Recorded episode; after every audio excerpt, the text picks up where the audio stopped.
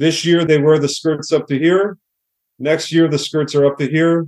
Then they're back down to here. And, and it, probably, it, pro- it probably was funnier in Romanian, like in his head. But when he, but but the point being, these trends they come and go, and there's cer- certain principles that are eternal. Everything comes and goes and comes back again. Yes. Oh, yeah. So in in trends in fitness and gyms, you're going to see step aerobics maybe come back. Not as big, but maybe come back. Zumba was huge and and now dance-based fitness is maybe making a comeback but in a different way. So everything in some form or fashion comes back.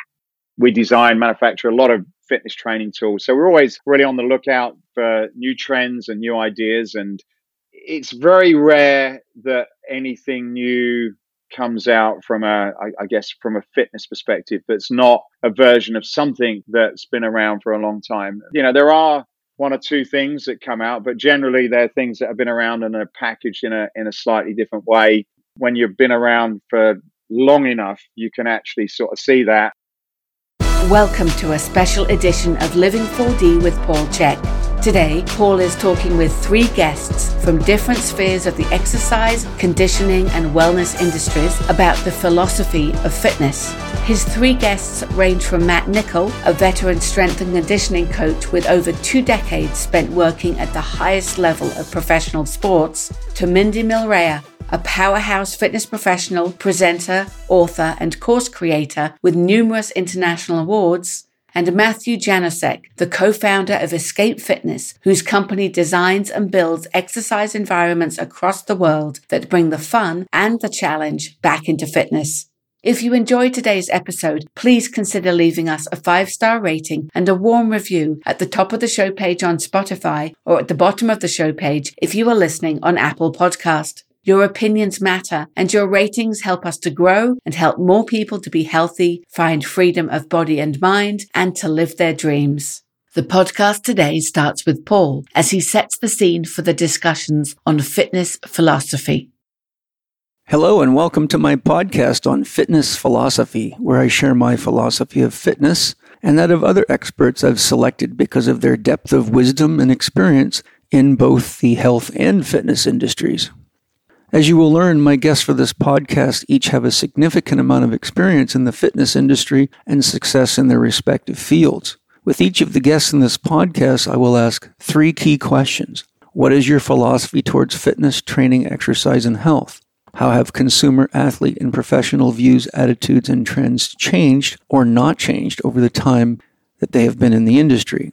What do you see and predict for the future of fitness, training, and movement in general. To begin with, I will address these questions that I'll be asking each of my guests on the show today. To start with, I feel it is important to explain what a philosophy of fitness is. The word philosophy is Greek in origin and means philos, or love of, and sophy means wisdom, skill, knowledge, or experience. Therefore, I will begin by sharing my love, wisdom, skill, knowledge, and experience of fitness, exercise, movement, and health, and my special guests will follow, offering their unique insights. My philosophy towards fitness, training, exercise, and health. First and foremost, my philosophy of fitness and health is that our intention towards fitness development activities should first and foremost be directed toward creating meaning in our lives and should have an aim or a goal, even if the goal is to have no goal, such as when using fitness as a form of unbound play the goal of unbound play being to detach from the outcome but engage fitness as a means of stress free creativity. I feel that our fitness and health activities should be meaning making for us because whenever we engage something meaningless to us, our heart is never in it. Some of the ways I find fitness to be equated with meaning in my life are fitness is an essential means of keeping my body healthy, and I feel that that is a good goal for everybody. The cost of not keeping your body healthy from a monetary perspective can be tremendous, but we shouldn't limit our definition of health to that of the body alone, for the fitness of our body is mirrored in our emotional, mental, and spiritual fitness. Our degree of physical, emotional, mental, and spiritual fitness determines our capacity for agency and relationship to self and others, and when we are fit, we have a greater capacity to cultivate and share love that extends beyond ourselves. If we're unable to meet our own needs due to lack of physical, emotional, mental, and spiritual fitness, we become dependent on others, such as family and friends, to help us meet our needs, which puts us in the place of a codependency. When we're in a place of codependency, we risk being a burden on those we love because we didn't love ourselves enough to take care of ourselves. Developing authentic strength. Fitness helps us find our growth edge in many ways. We can learn to deal with discomfort and learn to distinguish the difference between developmental levels of discomfort and pain. We learn when so called pain is something we can endure and grow through, or when pain becomes limiting and may obstruct our intention of long term authentic fitness and health. Developing authentic freedom. The more fit we are, the more freedom we have to use our body. When we have emotional, mental, and spiritual fitness, we can experience more freedom in the ways we live, love, and express ourselves in the world. Self exploration. Fitness and health development is a fantastic means of challenging ourselves and seeing where we are naturally strong or gifted and where we have room for growth and development. I have learned a lot about myself from engaging in high intensity weightlifting, lifting stones, being involved in competitive sports, martial arts, and being on jobs that required a tremendous amount of strength and endurance, such as working in logging camps, on drilling rigs, being a stonemason's apprentice, clearing land, farming, being a soldier, or working long, hard shifts on a fishing boat. My injuries and health challenges taught me to pay attention to what worked to help me heal, what didn't, and to continually explore new and alternative ways of developing or healing myself. Developing discipline. Naturally, depending on the events of our life at any given time, or our psychological disposition to the demands of the type of exercise we are engaging or the type of health challenges we are working through, our mind may start generating excuses as to why we should skip our exercise commitment at any time or not follow through on the changes we need to foster health. I have found that accomplishing anything meaningful in life does require discipline. When we lack discipline, we are less likely to create what we want in our life. Naturally, if we can't rely on ourselves, our lack of self reliance, discipline, will express itself in relationships with others. Developing creativity. Fitness and health pursuits are an excellent means of expressing our creativity. Creativity, as Einstein said, is more important than thinking. This is because solving real challenges, inevitable in life, requires creativity. The more creativity we have when designing our own health or exercise plan or program, the more versatile we become through engaging multiple options.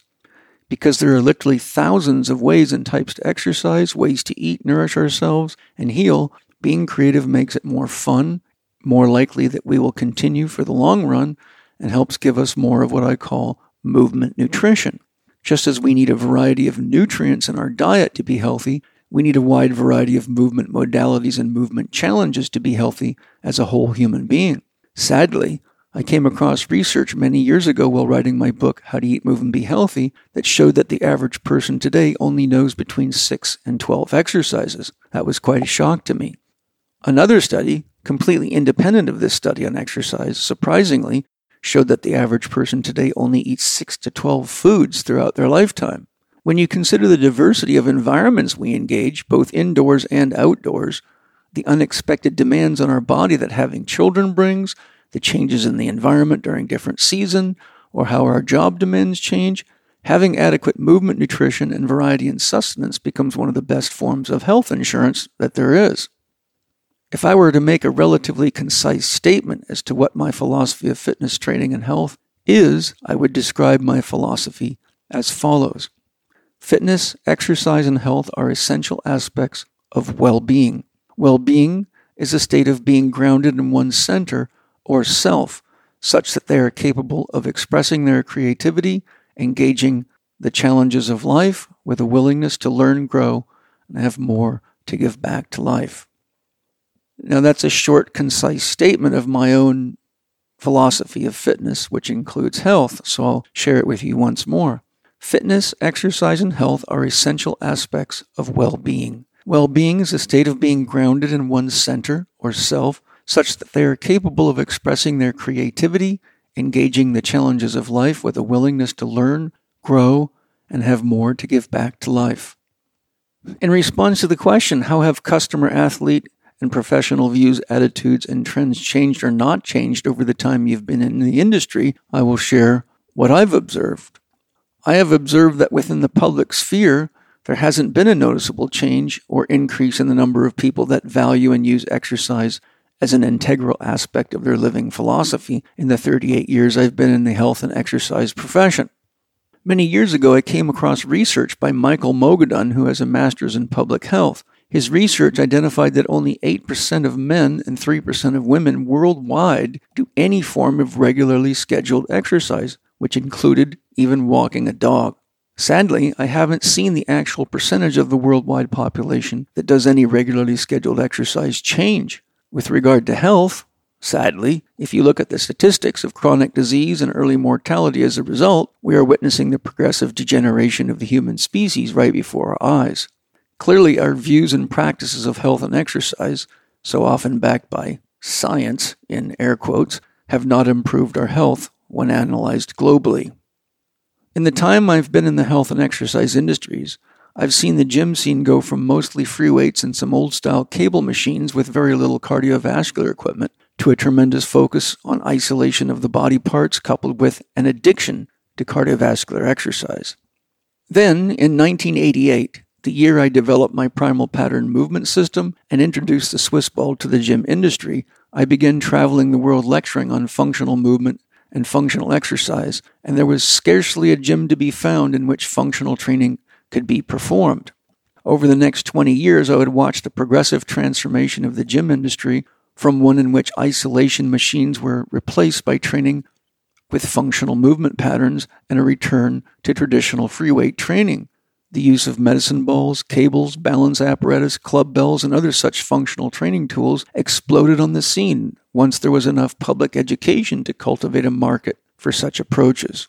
Though there are now many gyms around the world equipped with functional exercise tools and free weights, the standard of education in personal training and strength and conditioning has sadly been hijacked by product manufacturers.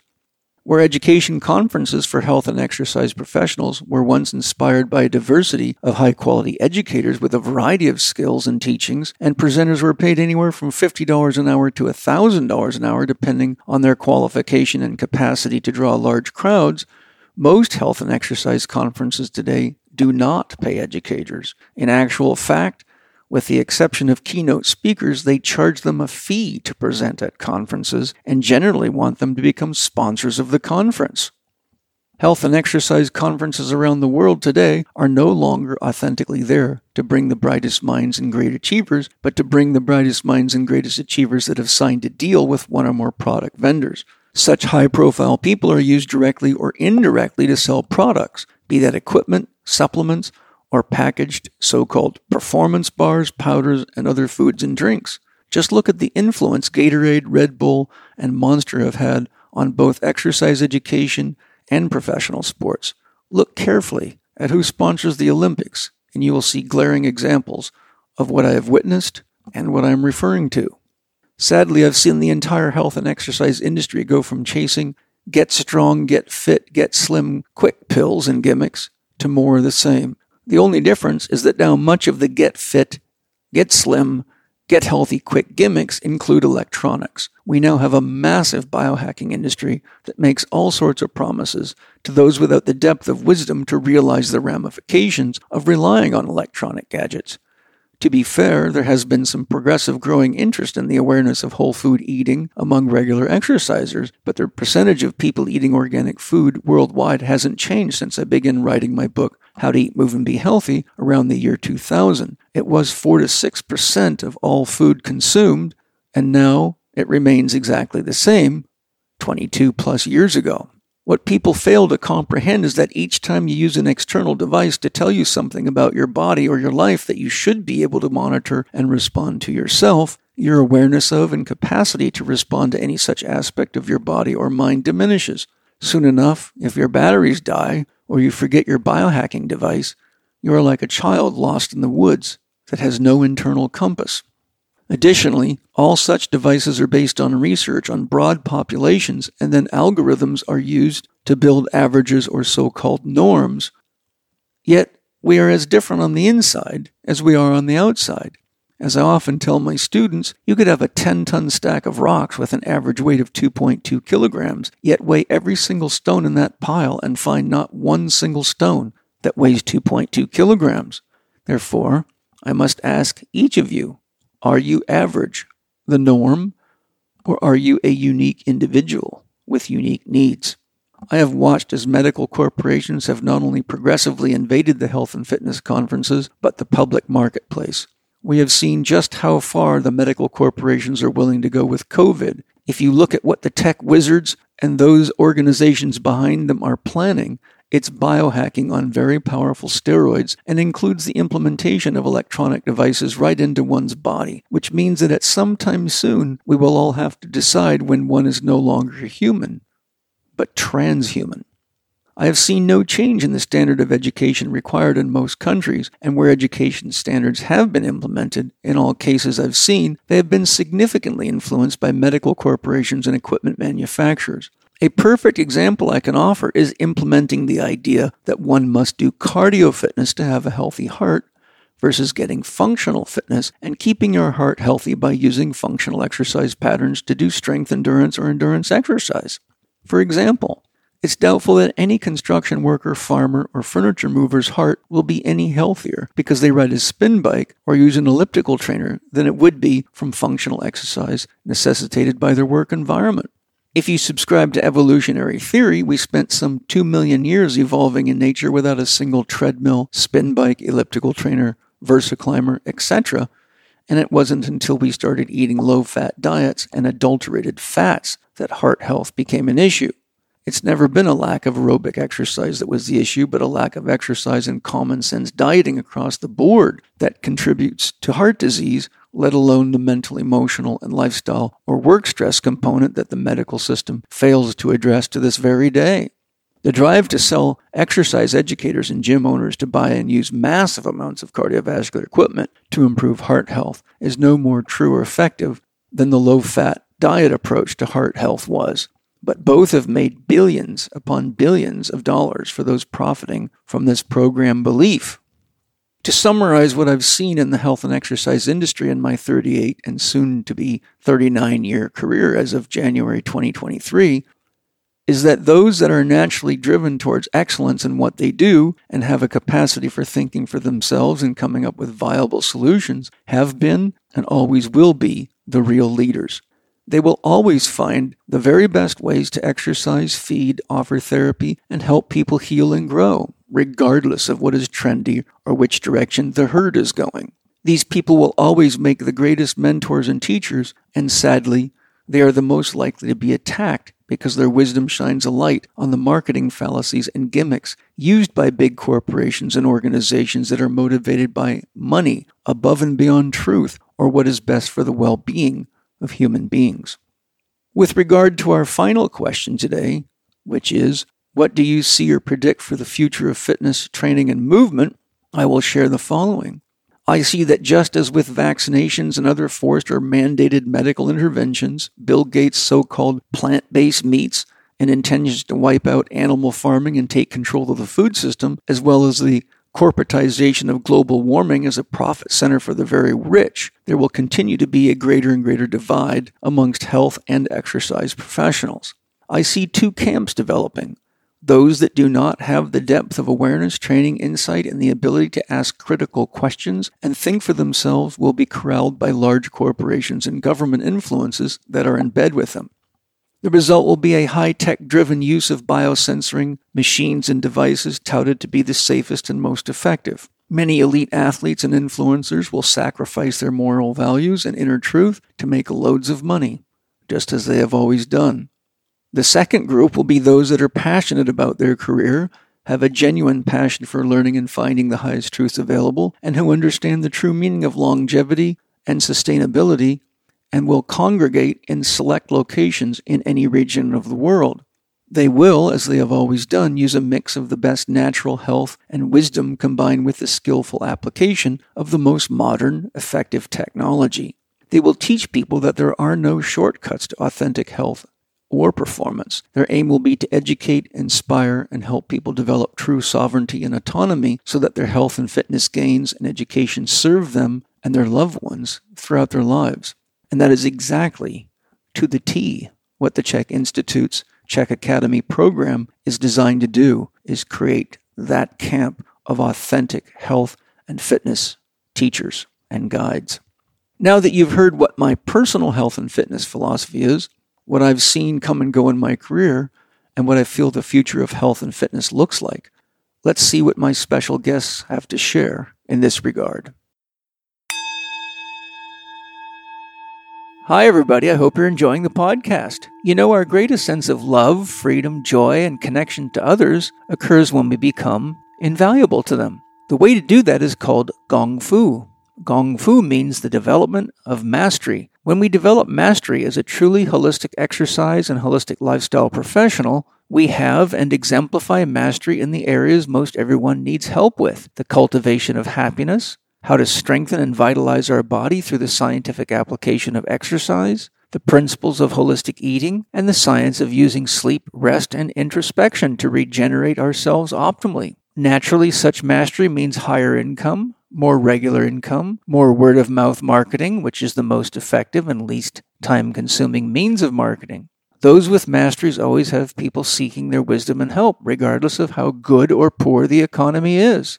Naturally, I've been honest in my critique of the fitness industry over the years, but trainers, strength coaches, holistic health coaches, and other members of the industry have a huge potential to change their clients' lives. They just need the right training and to take advantage of that potential to develop mastery. So, this Black Friday, November 25th through 28th, we're holding a very special sale to help you realize your potential as a trainer or coach or to make yourself invaluable to your clients. Whatever your goals, whether it's opening a new practice, finally becoming a full time CHEK professional, specializing in your practice, or just filling the gap in your skill set, we have a course for you. For easy, time efficient learning in the comfort of your own home, check out our online courses and promos at blackfriday.chekinstitute.com. That's blackfriday.chekinstitute.com. Purchase one e learning course and receive a 10% discount on your order. Purchase two e learning courses and receive a 20% discount. And if you purchase three e learning courses, you receive a 30% discount on your order. For our advanced training programs, enroll in your advanced training program course, pay up front, and save $660 when you enroll, or choose an extended payment plan of up to 11 months and save $330. Become invaluable now. Go to blackfriday.com chekinstitute.com and take advantage of these incredible offers. The sale starts Thursday, November 25th and runs through Monday, November 28th. Here's an insider tip. If you go to the link provided, you can sign up for early access to the sale and save your place in an advanced training program before the seats fill up. Everyone you help create more freedom and live pain free will be more than glad you did, and you will too. After all, what's more rewarding than being invaluable because you are helping people look and feel better each day. Again, go to blackfriday.chekinstitute.com. Paul's first guest is Matt Nichol, who has been working with professional and Olympic athletes for over 25 years, including numerous world champions, record holders, and Hall of Fame athletes from a wide variety of sports. Matt is an industry leader in hockey conditioning and hosts Canada's premier summer off-season hockey camp for top NHL players. Outside of his work in athletics, Matt has founded, directed, and partnered with several innovative companies in the health and wellness space. Most notably, he was the founder and product creator of BioSteel Sports Nutrition. My next guest is a longtime buddy of mine. He was a student of the CHEK Institute many years ago, in the beginning, actually, of the CHEK uh, corrective and high performance exercise program. Matt Nichol is here with us. Matt, welcome. Thank you. It's an honor and a pleasure. Thank you. And uh, Matt has a long history of training professional athletes, Olympic athletes. He's been a strength coach for multiple professional sports teams, including the Toronto Maple Leafs. Matt, you were the strength coach for the Maple Leafs for what, 12 years or something like that? Uh, about, about eight years. Eight years. And uh, Matt and I have worked together uh, over the years on various clients, and I consulted with him for the Maple Leafs at one point. And he still lectures and is very dialed in with what's working and not working. So I couldn't think of a better person to talk to about the topics at hand today for this podcast. So, Matt, uh, what is your philosophy toward fitness, training, exercise, and health? If you could sort of summarize how you, what's your way of philosophizing that, or how you see this in your life and in your profession, uh, in your career, like when you work with athletes and people like that? Well, I mean, my philosophy was shaped in large part through your teachings, Paul. Obviously, you know that, and uh, I think that for many people, there, uh, for many trainers that might be listening to this, is sometimes they think there's a philosophical decision to be made whether, uh, if when you're training a professional athlete, uh, are, are you going to do what's best for their health and wellness, or are you going to choose to do what's best for performance? But I learned a long time ago. Again, uh, many thanks to you for that knowledge. But they're one and the same is that you, you really can't achieve optimal performance w- without improving health or, or trying to optimize health. And even if you could, it's certainly not the right decision uh, for that person. And if you think about why you got into this business, or at least why I got into this business in the first place, it was to truly help people, not just to be better at sports, to score more goals or touchdowns or baskets, but to actually, you know, become the best version of themselves. And knowing that that's the case, then then obviously I'm going to try to achieve that optimal performance by optimizing their health and wellness. Yeah, how do they receive that? Because you know, I know in my career you, you get young young male athletes especially that are you know they want to take any shortcut they can from pills and gimmicks to test to to testosterone boosters to steroids of any type they can get their hands on. So I've had situations where they sort of weren't interested in the holistic route. They just want to do anything to win and don't have enough depth or life experience yet to realize that that gives short term gains, but could end up shortening your career. Have you run into any challenges like that?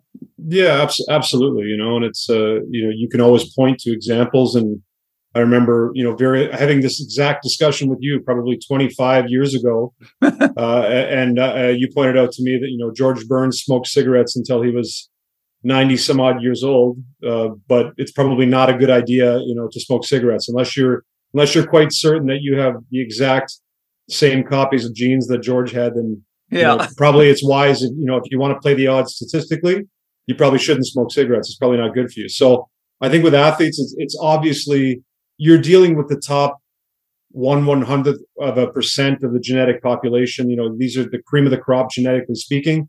There are going to, there are certainly outliers. There are there are lots of guys and girls that don't have optimal diets and they still look great uh, and they still perform well. But my question is to, always to them, okay, that's even for those people, I would say that that's cool, but how long do you want to perform at this level?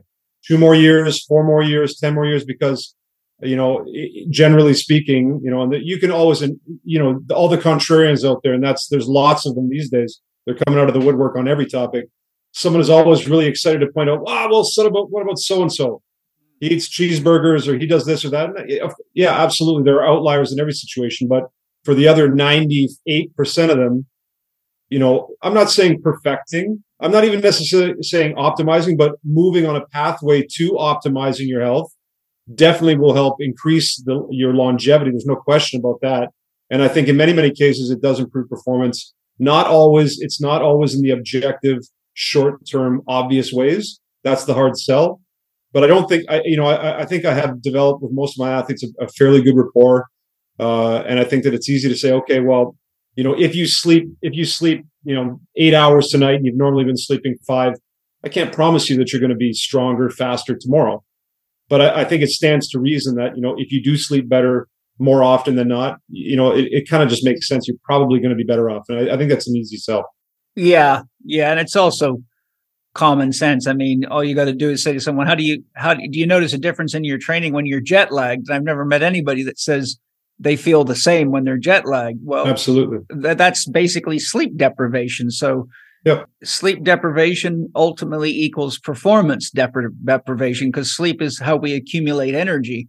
Yep. One thing you helped me with probably more than you know 20 years ago now is when I came into the Toronto Maple Leafs you know our, our nutrition and we didn't have a nutrition plan we had we had you know sometimes they had some food provided not often and when it was provided it wasn't of high quality and it was a struggle at first you know and, and i was pretty militant at the time about everything having to be you know you know free range organic yada yada yada and you helped me sort of you know understand the importance of meeting meeting some of these guys where they're at. So if they're eating bacon double cheeseburgers, maybe maybe they're not going to start eating perfectly tomorrow, but maybe tomorrow it can be a grass fed organic uh, burger, and then you can slowly nudge them down the road to say, hey, you know, by the way, that was you know a healthier version. Or maybe we can just try a you know week by week, month by month, you know, one percent better, one percent better, one percent better. Yeah, I think change is easier to deal with uh, that way. The other thing, as you know, when you change the way an athlete or an individual eats and lives, it can actually knock them out of their social circles. And all of a sudden, everybody is wondering, like, why are you doing that? You know, so they have to get into all this dialogue and debate and people saying, oh, that's bullshit and stuff like that. So the, the slower transfer is important because it's, it's not just the individual it's the it's the relationship they have with their peer group. And oftentimes the peer group is radically behind because many of their peers are not elite athletes they're just friends and those people aren't looking for the performance edge. So they're not so likely to really grasp hold of how important that really is you know? Absolutely. And i would say this that you know the probably the biggest factor in, in or at least the you know the best way to drive this home is really through education. And that's one thing that again i would in, in my life i credit you for that is that you're not the first person to tell me to eat healthy. You know my my, gra- my grandmother and my mother and lots of people telling me to eat healthy forever but you're the first person uh, that you know kind of embodied the qualities that i thought were admirable and then took the time to explain here's why it's important to eat healthy. And here's what healthy means. It means a lot of things to different people but if I say organic, here's why that matters. Not, you know, not just for the planet or the end, but here's why it matters for you, you selfish, you know, ego driven person, you know, 21 year old male full of testosterone. Here's why you should care about that.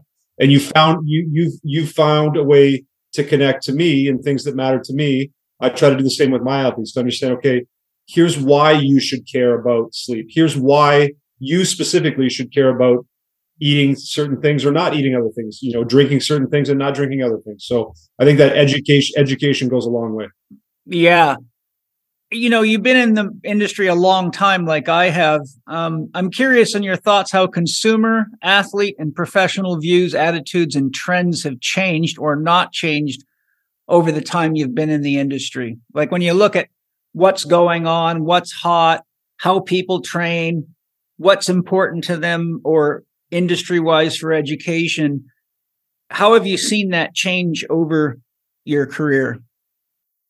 I, w- I would say that probably the biggest thing is that um, customers, you know, uh, whether you're, you know, if, if you're a private practitioner like I am mostly, or or your athletes, if you're a coach, they're much more educated now than they ever were before. And I think that you know, when I started out, I, I was an exception to the rule in that I I sought out information. I, I, had to, you had to search long and hard for books about the physiology of training, the biomechanics of training, that that sort of thing.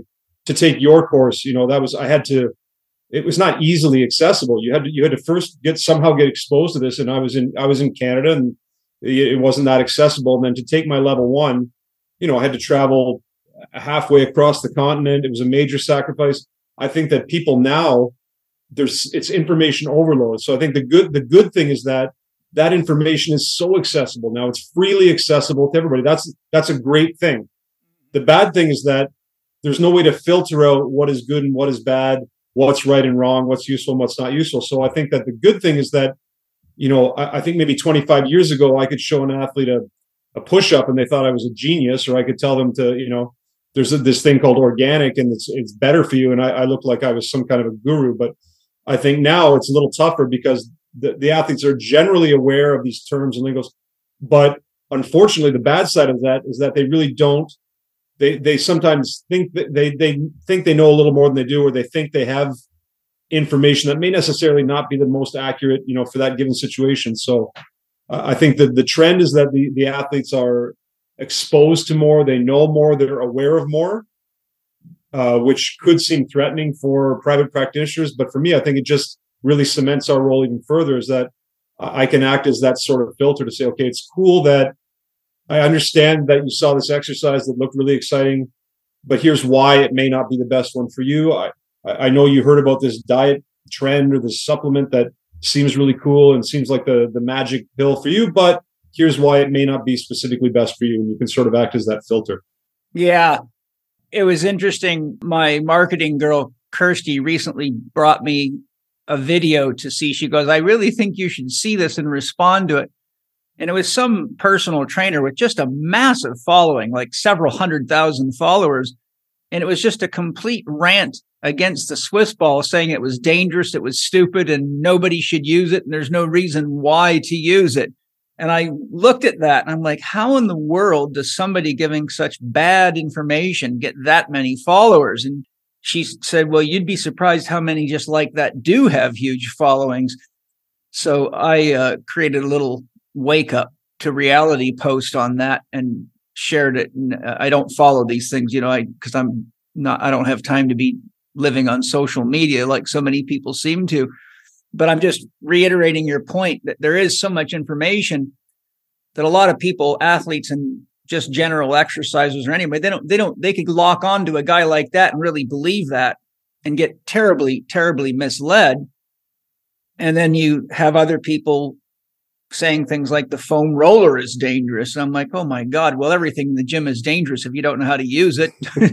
so. Exactly. Exactly. I think, I think there was a time, you know, if we went back 25 years ago, if somebody genuinely had a, a large following of people, they you, you kind of had to you kind of had to put up or shut up. You know, if you had a following of people, you either had to you know you had to be embody those principles, you had to embody the results that people were looking for, which then to me still doesn't qualify you as an expert necessarily to help others, but at least it might be attractive to some. But then someone like yourself to have numerous clients year after year, different walks of life, different sports. That was your walking, living, breathing testimonial. So that that that would, you know, that would earn you a following of people. Now I can I can go on social media and I can buy a hundred thousand followers tomorrow. You know, so and, and I think that, that we're so persuaded by the celebrity culture that you see that this person has a hundred thousand followers and you assume, well, they have a hundred thousand followers. They must, they must know what they're doing. They must be good. But that's not necessarily the case. You really don't know if that person has helped anybody else, if they've helped multiple different people, and have they helped anybody like you? You know, that's probably the most important thing. Yeah. What have you seen over the last 25 years as far as what's the focus either in the gym or in the education arenas, be it, you know, the big conferences or the smaller ones? How have you seen the way personal trainers and, and strength coaches and exercise professionals relate with clients or develop themselves or focus on what they think is important change? That's a great question.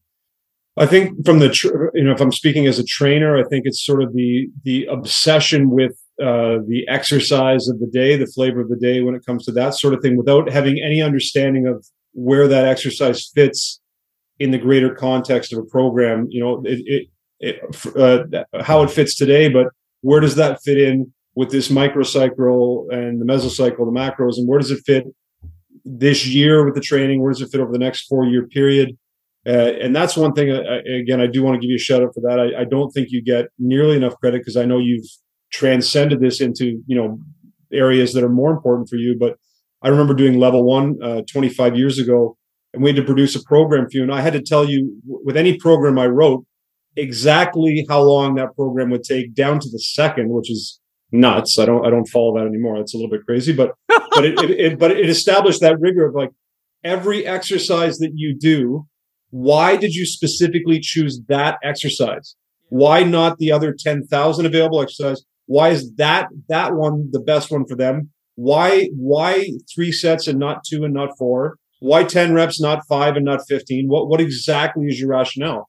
and that was drilled into me from day one. And I think that that's really, you know, had a, a large, uh, a large, you know, influence on me in my career. And I think that what I see now, trainers get enamored with, hey, so and so on Instagram said this is a great exercise for fill in the blanks, football, hockey, baseball, back pain, weight loss, whatever it is, without understanding, well, what, why, why? Because that that person might look the way you want to look but very often the things that they're doing in their posts are not the things they did to achieve that appearance first of all and then secondly well why why specifically that exercise for and why why is that right for me And would it also be right for you, Paul? Would it be right for Penny? Would it be right for Bob, Steve, Susie, whoever it is? So I think that's something that's because that doesn't sell on Instagram. That doesn't sizzle. So yeah, exactly. How have you seen the nature or degree or comprehensiveness of the education change in the last span? Have you seen it?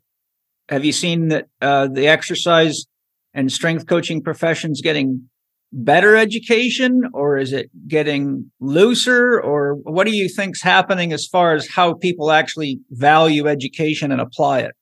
That's again again a great question. I think you know i just attended uh, and, and spoke at the SWIS symposium this past weekend.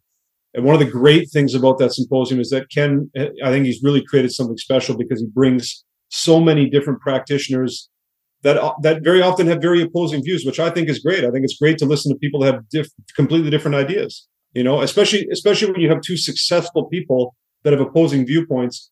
That other guy, maybe I don't like his message, but he can't be doing everything wrong. He must be doing a couple of things right, and I I, I should be open to, to being open minded and changing my views. So, but the best thing, uh, and Ken drives this point home all the time, uh, is that the presentation is uh, they're great, uh, you know, and, and you should listen and take notes. But the real magic is the interactions that you get, whether through Q and A or just even in the hallway. You know, when people can pull you aside and say, "Hey," you know, and you you you use a phrase that that I like to say, someone who's a, an honest truth seeker. Some people just like to, you know, they just want to stand up and hear themselves talk, or they just like to be contrarians and have arguments because they find that interesting and fun. But some people just genuinely say, "Hey, listen, you made this comment in your lecture uh, how do you actually apply that? Here's what I do. And, and I had amazing conversations with people in the hallways. And that's stuff that you can't, you just can't do online. You can't do on Instagram. And I think that uh, partly, it's partly COVID driven, but I think a lot of people, you know, for, there's a lot of reasons for business why it's good to, to, to scale your business online and, and to do virtual things like that. But I think the one thing that is missing now that hopefully comes back is, is that human interaction. You know, I, I don't know that I would have gotten as much out of my education with you if it was all just online. I think there is an importance to be able to interact, and even if and even if it's not interacting in the classroom setting, that's fine. But when they're done their education with you, even if it is online, which I understand is completely necessary sometimes, I get it. But having some network to go back to, and you know, for me, it was myself and Rory Mullen. I would spend a week or two with you, and then I would come and I would just download everything with Rory and we would workshop it and we would go through it and we would we would grab our athletes and say, hey, you know, we did this really cool course. Let's see exactly how this applies. I think that's the piece that's missing. People assume that I can watch a 30 second video on Instagram and I'm going to install it today without understanding all the rest of it that goes with it. You know? Yeah. Yeah, very, very important observations. It is a very interesting situation with everything going digital. You know, we we've had to put a lot of stuff on online simply because the cost of traveling, the hassles of traveling Absolutely. from COVID. But we still have mentorship programs and they have to come for live tests. They can't pass tests that are key marker tests. They have to be there physically present for hands on testing so that we don't lose the quality of education that we provide. Hi, everybody. I'm super excited to tell you about Organifi Gold Chocolate, something that is very tasty and that my kids love. Organifi Gold Chocolate is a superfood hot chocolate healthy enough to drink every day. In fact, multiple times a day if you want. In fact, unlike most chocolate drinks that stimulate you and may disrupt your sleep if consumed after about 4 in the afternoon, my kids drink it right before bed, and unlike chocolate in general, it actually helps them sleep. Organifi Gold Chocolate doesn't include blood sugar spiking ingredients like other hot chocolate alternatives, leaving you feeling good about indulging in this healthy chocolate beverage. It was formulated to deliver the same amazing benefits as Organifi Gold, but with a delicious chocolate flavor to help curb those holiday cravings, which we all seem to get. Some of the key benefits of Organifi Chocolate Gold, or Gold Chocolate, is that it has 10 superfoods for rest and relaxation. 100% USD organic certified, tastes delicious in warm water and amazing with milk or milk alternatives, promotes and supports relaxation so you can fall asleep with ease, supports a better night's rest so you wake up refreshed, and promotes a healthier response to stress and gives calming support. As you know, what most people reach for when they want something super tasty and enjoyable is generally not healthy, but that's not the case with Organifi Gold Chocolate, which is USDA certified organic, certified gluten free, and certified glyphosate residue free, which is very important, dairy free, which is great for guys like me, soya free, which is very important, vegan, non GMO, and clinically proven ingredients 100% organic whole food, which means it's great for everyone. Save 20% on your purchase of Organifi Gold Chocolate by using the code capital C, capital H, capital E, capital K 20. That's CHEK 20 on checkout. Go to Organifi.com, O R G A N I F I. Dot com forward slash CHEK 20. And again, for your 20% Living 4D discount, use the code CHEK 20 in all caps. Enjoy Organifi Gold Chocolate. What do you see or predict for the future of fitness, training, movement in general? How do you see things moving forward over the next two, three, five, ten years? Well, I, you know, I think you know uh, one of my professors uh, when I was doing my master's degree, Tudor Bompa, he used to have a saying that I loved. Anytime I would get so excited about, I was one of these young guys like the Instagram coaches now. I would run in on Monday in, into his office and say, "Look at this article that I just read. Uh, you know, look, look at this thing I got from the Super Training Forum or from Elite FTS or Testosterone Nation." And he would every he would always look at me kind of with probably with disgust, but he had this look, and he would just say, this year they wear the skirts up to here. Next year the skirts are up to here. Then they're back down to here. And, and it, probably, it, pro- it, probably was funnier in Romanian, like in his head. But when he, but but the point being, these trends they come and go, and there's cer- certain principles that are eternal that you just can't that you just have to learn to embrace. I think that I see, you know, whether it was COVID driven or whether it's just the digital age, you know every, everything going online which which is great for so many reasons. It makes it accessible everywhere. It's all kinds of people. Uh, i think that there's so many good things about that. I, I still believe there's inherent value in interacting with other live human beings whether it's a trainer a trainer and an athlete coach an athlete in person whether it's going to an actual gym with other human beings i know for me personally i'm i'm getting old and I, you know there was a time where i would go and train for every day, three hours a day, sometimes multiple times per day. And I had that that fire, and it didn't matter. I didn't care if there was people or no people, music, no music, empty parking lot. Give me a barbell or a rock, and I'm good. I'm at the age now where that social aspect is good. I'll meet, you know, Ken Kinakin and I will get together and we'll, you know, we'll live together. And I, you know, probably in two hours, we probably do 15 minutes of quality work and an hour and 45 of flapping our gums and, you know, but but but but that's part of the you know I enjoy. And there's times that you and I have we've trained together many times, and obviously I learned by watching you, and obviously it was a great workout. But there was just there was a lot of banter and camaraderie in between sets, and that that's as valuable as anything else. I think. Yeah. So uh, if I'm hearing you right, you're saying that even though we have all this internet based stuff, that the skirts will ultimately come back down. I, I believe that. I it's going to be personal contact.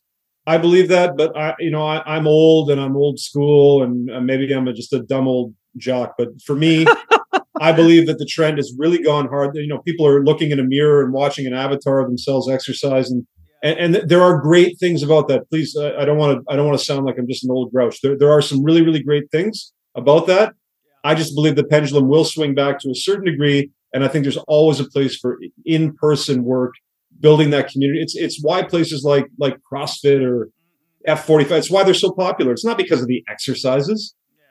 You know, F45, Barry's boot camp, yada yada yada. It's six of one, half dozen the other. I mean, but it's it's that community feeling. It's that it's that that that camaraderie. It's that that feeling of being part of a tribe. I think that's the part that is always going to matter. Yeah, I really I really think I, I not only do I think it's right because the human factor is always stronger than the um, mocked up environment. You know, the the whatever you know Mark Zuckerberg throws at you with his uh, virtual reality, you're still always you're still going to be a human being, and right down to the gene, we we need social contact and and I think we actually learn a lot better when we're in contact with somebody that really knows what they're doing.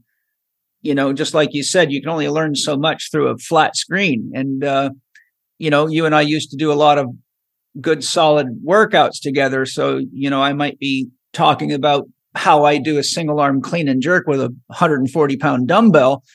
And there's just certain things you cannot I can't touch someone's body through a screen. I can't guide them. I can't see the multidimensionality of how they move or why they maybe have an SI joint problem that couldn't be picked up on a screen. So I, I, I, I feel you're right because the human factor's in there. And I hope that you're right because if the pendulum doesn't swing back, what I see is that exercise starts to become more and more dangerous because it's not filtered through the connection and the observation. You know, like if you and I aren't standing with a group of athletes, we can't really see, we can't predict problems before they come. We can only wait till someone's in trouble and then we missed something that we could see in present in the physical presence. Like someone might have a slight change in their gait because they've got an inflammatory reaction in their knee or their hip or their SI joint or any number of things or low back and it might be hard to pick it up on on video but when you're standing right there you can feel and see these subtle nuances. So um point being is i i hope you're right. I suspect you're right. I feel that it's natural but i also know that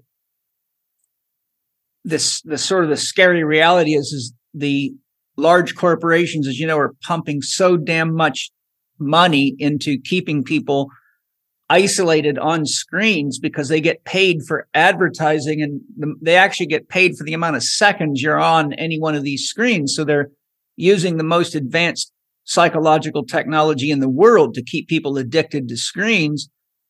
So I just hope that the human factor overweighs the psyop operations behind one thing, one thing only is, you know, money and control over people.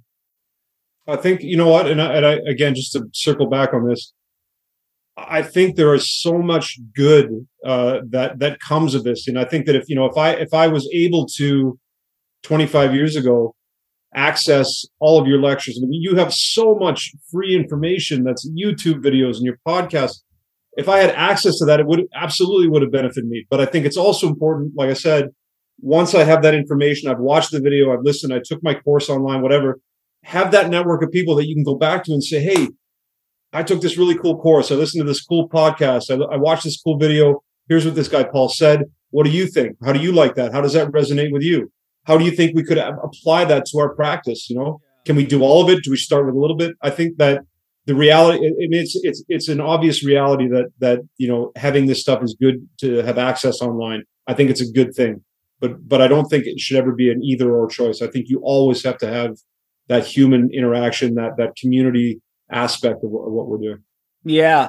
Well, I really appreciate your sharing with us, Matt. Uh, you know, you do have a lot of experience. You have seen a lot and, and you've trained a huge amount of professional athletes. So it's by no means a question of whether or not you have your finger on the pulse, which is why I wanted to talk to you. So thanks for joining us. And I look forward to, uh, speaking with you again whenever we can. Where can people find more about you and your offerings and, and whatever else you'd like to share?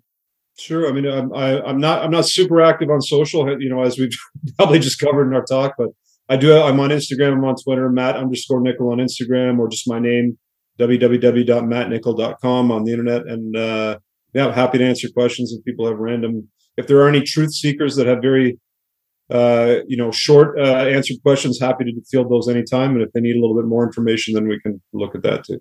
Right. And can people still sign up to train with you if they're oh, local yeah. to you? Yeah, absolutely. We've got a we've got a large staff here, lots of coaches, fantastic therapists that can always help. Uh, you know, and if if they do need specifically me, which not you know I don't know that's necessarily always the case. I have lots of great coaches, but if they do, that's always an option. And just for the audience listening, where are you located? Uh, sorry, yeah, I guess I should have started with uh, Toronto, Canada. Okay. Great. Well, thank you, Matt. I really appreciate your your support, your help, and your friendship for all these years. You're always my buddy, and I always look forward to any chance to hang out with you, no matter whether it's digital or in person. oh, it's an honor. It's an honor anytime. Next, Paul talks with Mindy Mylrea, whom he has bumped into at almost every fitness conference he has ever presented at. Mindy has almost too many awards to list, such as the 2017 Lifetime Achievement Award winner for CanFit Pro, the 2016 Empower Instructor of the Year, the 2015 PFP Trainer of the Year, the 2013 CanFit Pro Speciality Presenter of the Year, the 2008 ECA OBO Fitness Presenter of the Year, the 2004 CanFit Pro International Presenter of the Year, and the 1999 International IDEA Fitness Instructor of the Year. She is a national and world aerobic champion, as well as a five star presenter for IDEA, author, motivational speaker, video personality, and CEC provider for both ACE and AFA. Mindy is the creator and lead talent behind Gliding, Tabata Bootcamp, Extreme Hit Chaos, and the non-profit wellness education movement One Day to Wellness. She is a master trainer and on the pro development team for Schwinn Cycling, Body Bar, and BOSU. Mindy has authored numerous articles and has starred in over 1,000 instructional videos. Most recently, she is the author of the book, The Plant Powered Penis. One of the people I wanted to speak to for our special episode today is Mindy Mylrea. She's been in the industry as long as I have. In fact, we we just were chatting, and she's she's about a month or so older than me. So we've both seen a lot of things come and go in our careers, and uh, I really wanted to share her with you because she's always been super fit, super on top of her game. She's very hip on nutrition, and I've seen her at too many conferences to even remember. And I know that she's the real deal. So, Mindy, welcome.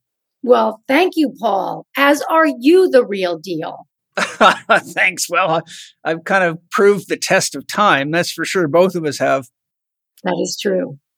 I, I wanted to talk to you about your philosophy towards fitness training and health, but I thought maybe just for the listeners to get a sense of who you are, you could just give us a, overview of your background and and uh, what brought you into the industry, and anything you'd like to share in that regard. Well, what brought me in? Well, sort of by accident, actually. I was um, in New York City. I was um, going to be an actress. I was going to be Peter Pan on Broadway. and to get myself through college, I taught fitness, but I taught fitness way before it was even a thing. Group exercise wasn't around. I started teaching when I was 17, sort of mother daughter disco, actually. And then uh, I went to visit my parents and I noticed there was this aerobic champion or this aerobic competition or group exercise, whatever you want to call it, in a bar. And you could huh. A $5,000. So I entered this competition in a bar and I won. And way Great. back when, everybody's smoking in the bar. So you, you can just imagine the scene. All these people are, are smoking and you're doing high leg kicks for 30 minutes. And it was definitely my first initiation into anaerobic training. So from there, um, I went on to win the World Aerobic Championship in, I like to say 1947 because it seems like such a long time ago, but that was 1991.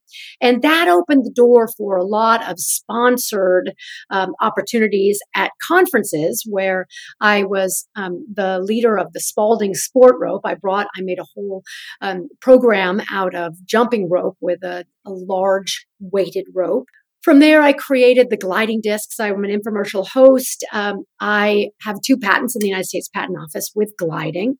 Great. A lot of boot camp. Um, my husband, I always wanted him to join me in business, but every year uh, he would he would say, "Well, Min, we've got three kids that we're trying to put through private school or college or whatever it, it, was and and he would say we just can't financially do it and then i got my first infomercial gig and he said well you know what i think we can do it and he quit his job joined me in business.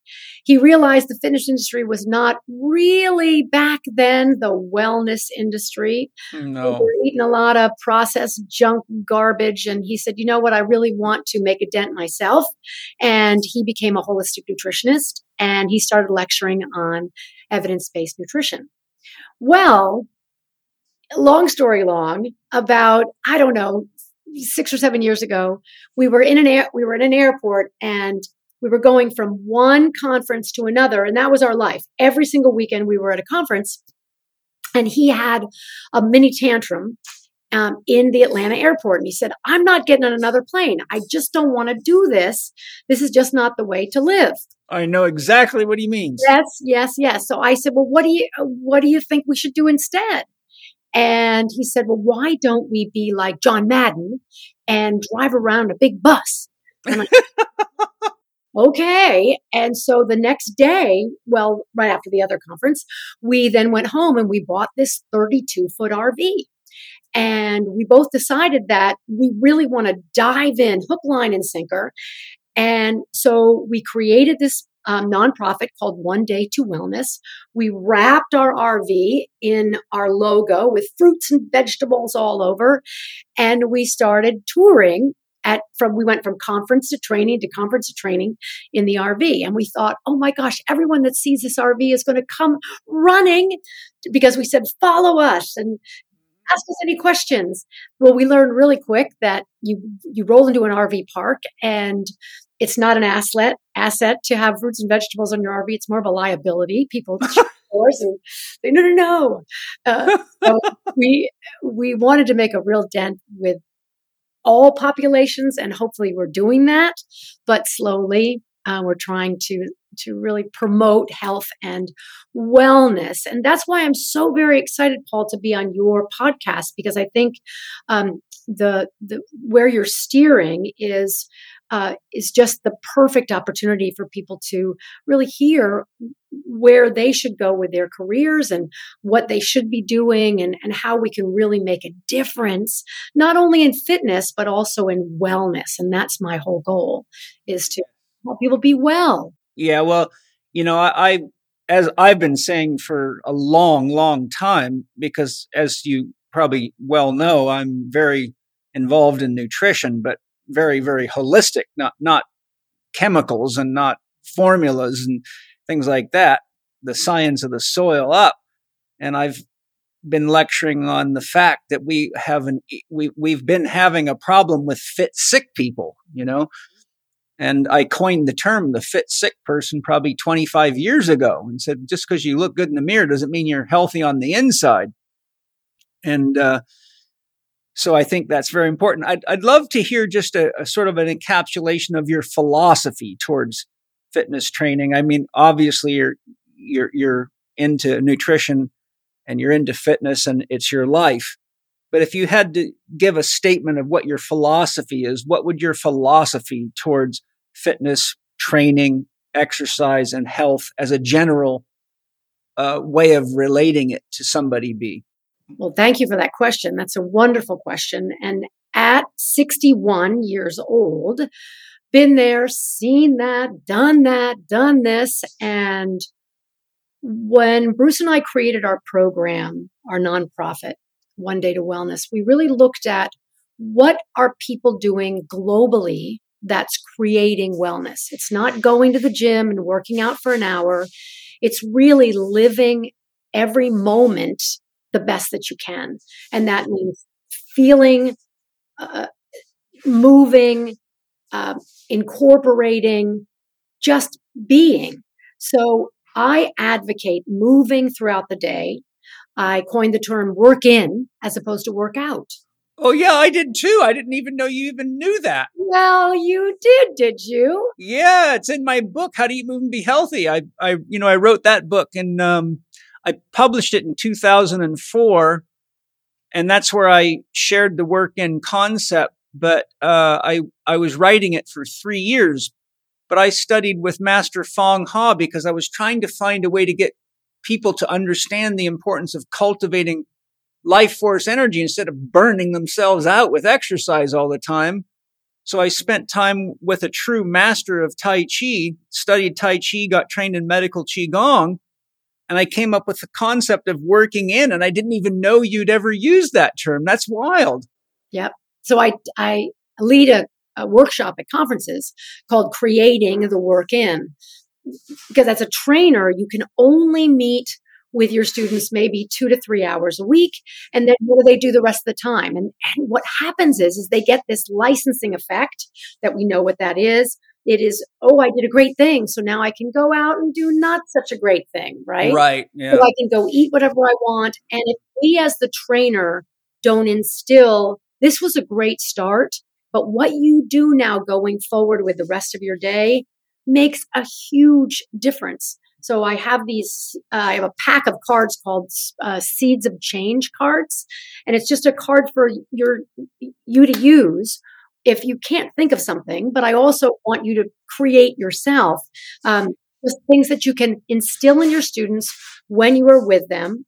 And so you start with a question at the beginning of the class, and it could be something like as easy as, "Hey, did you bring your water bottle?" Right? Mm. And a few times during the class, you just drop a little seed of information about water, right? Yes. Or about a nutritional study or whatever.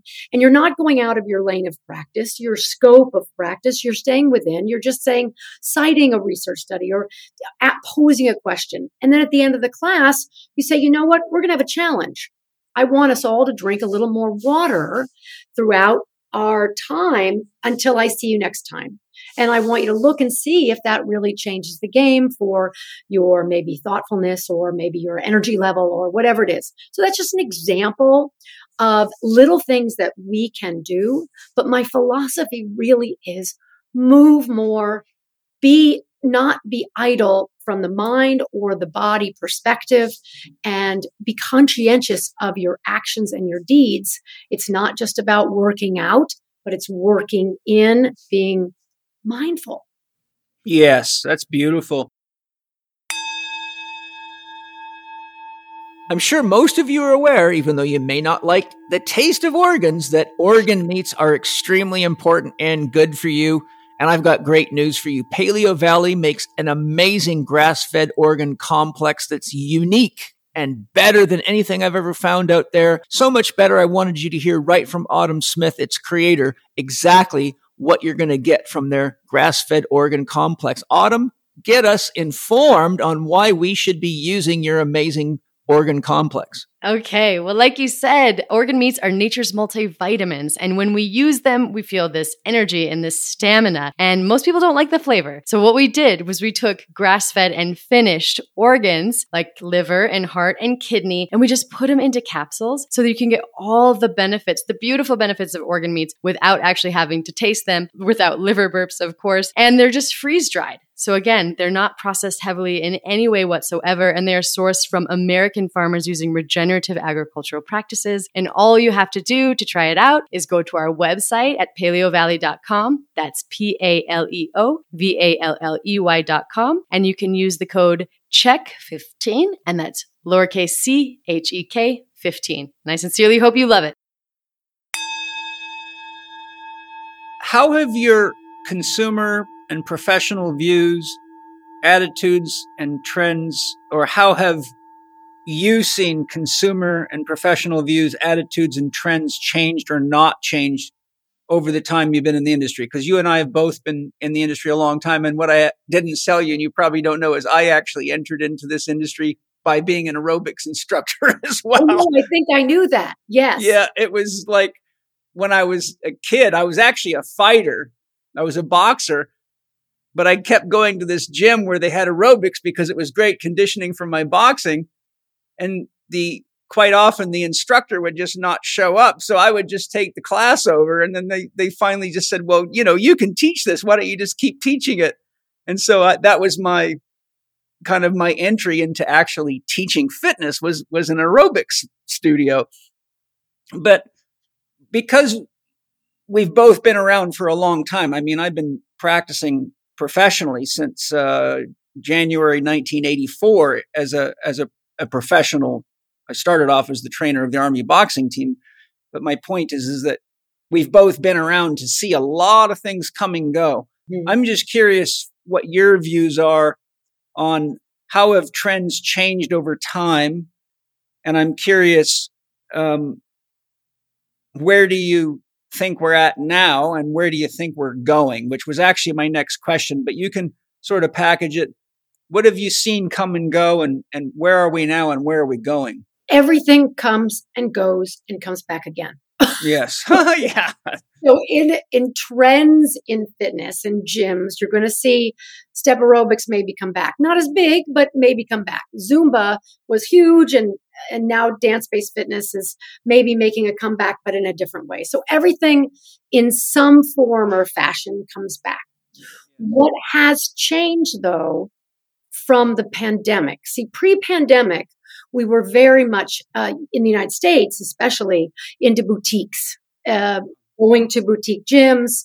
Uh, many, many people like that. The big box gym was not quite as popular as more the specialized, but people were getting things online somewhat, but now it is an influx. So now you're seeing big companies are putting a lot of money, um, Apple and uh, Amazon. And I, I work for a company called Silver and Fit, which is the active aging market. And we have a whole slew of fitness videos that are online. So people are more comfortable being online.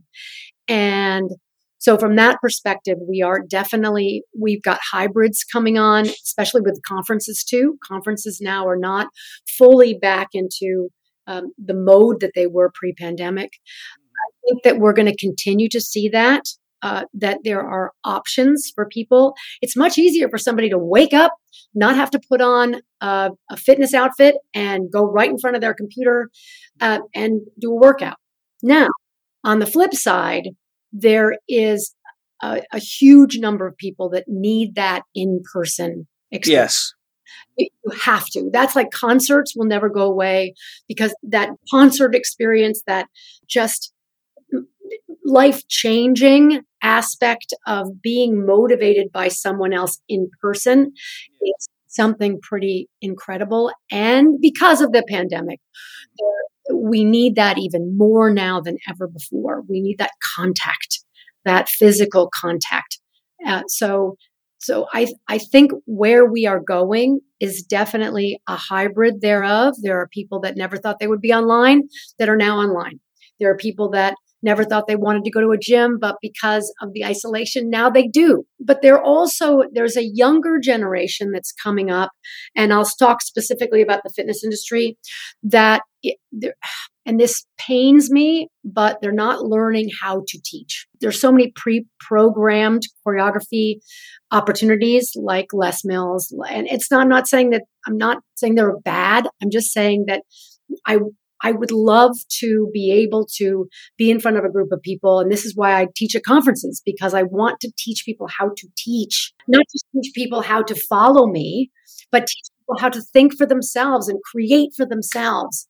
And that, that I don't want us to lose that. But I think that with some of the things that we are offering out there in the fitness industry now, we are losing that sense of creativity. Yes, there's something that I've watched happen in my career, which I personally find very disturbing, and I wanted to hear your thoughts about it. There came a point, probably, I would imagine around, if I had to take a guess, 20, it probably started happening around 2010 and it just got worse from there.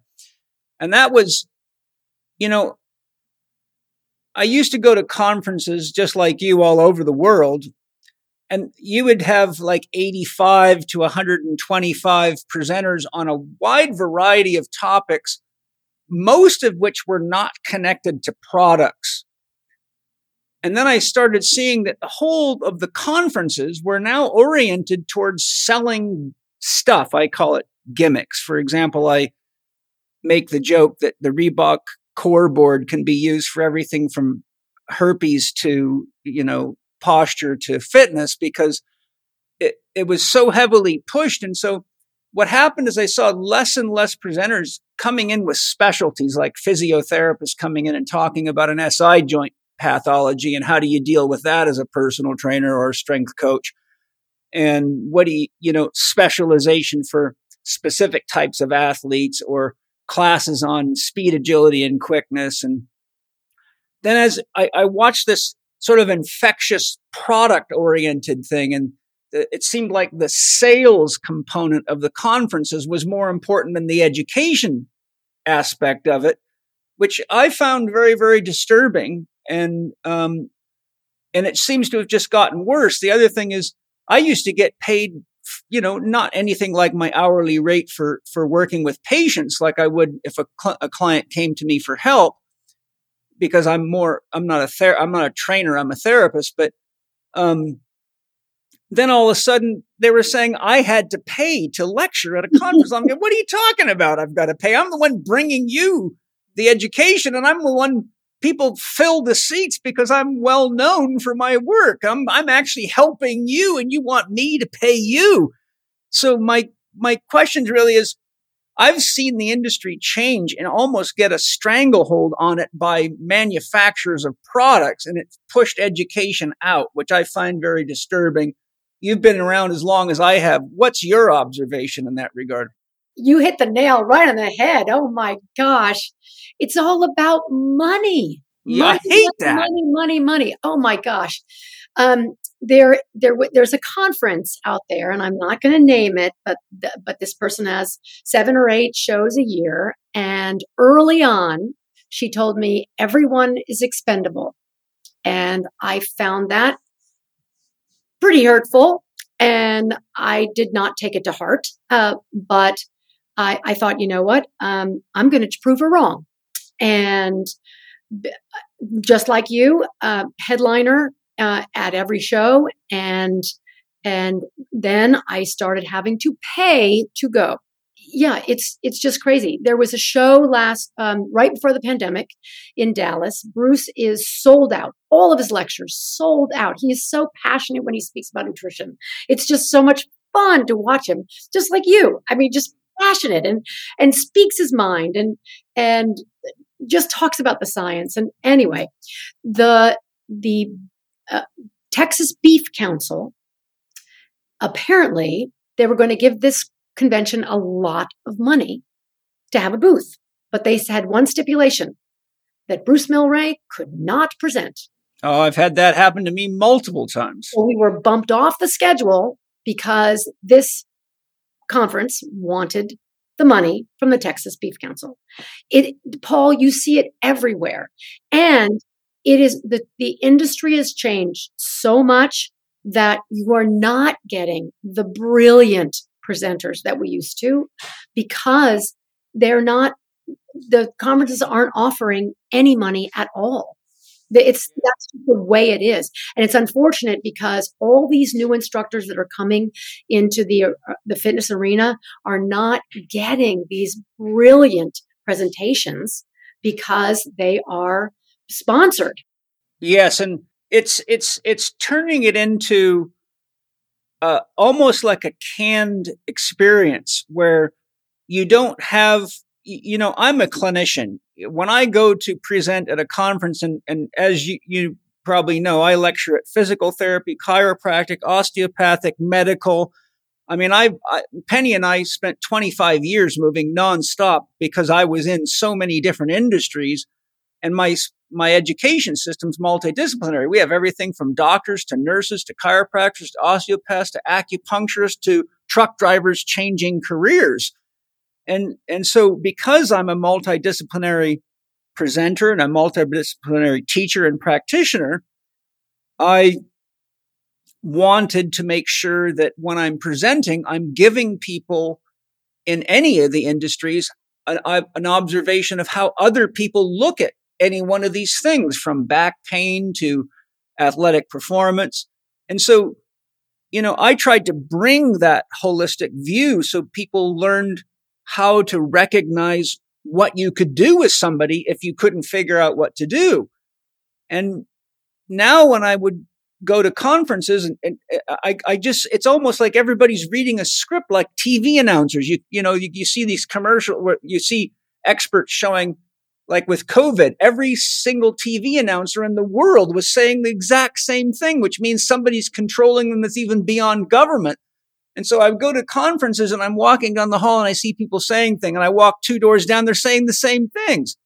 And, and to me, that's, that's the same thing as monocropping in farming. That's how you kill the diversity of nature.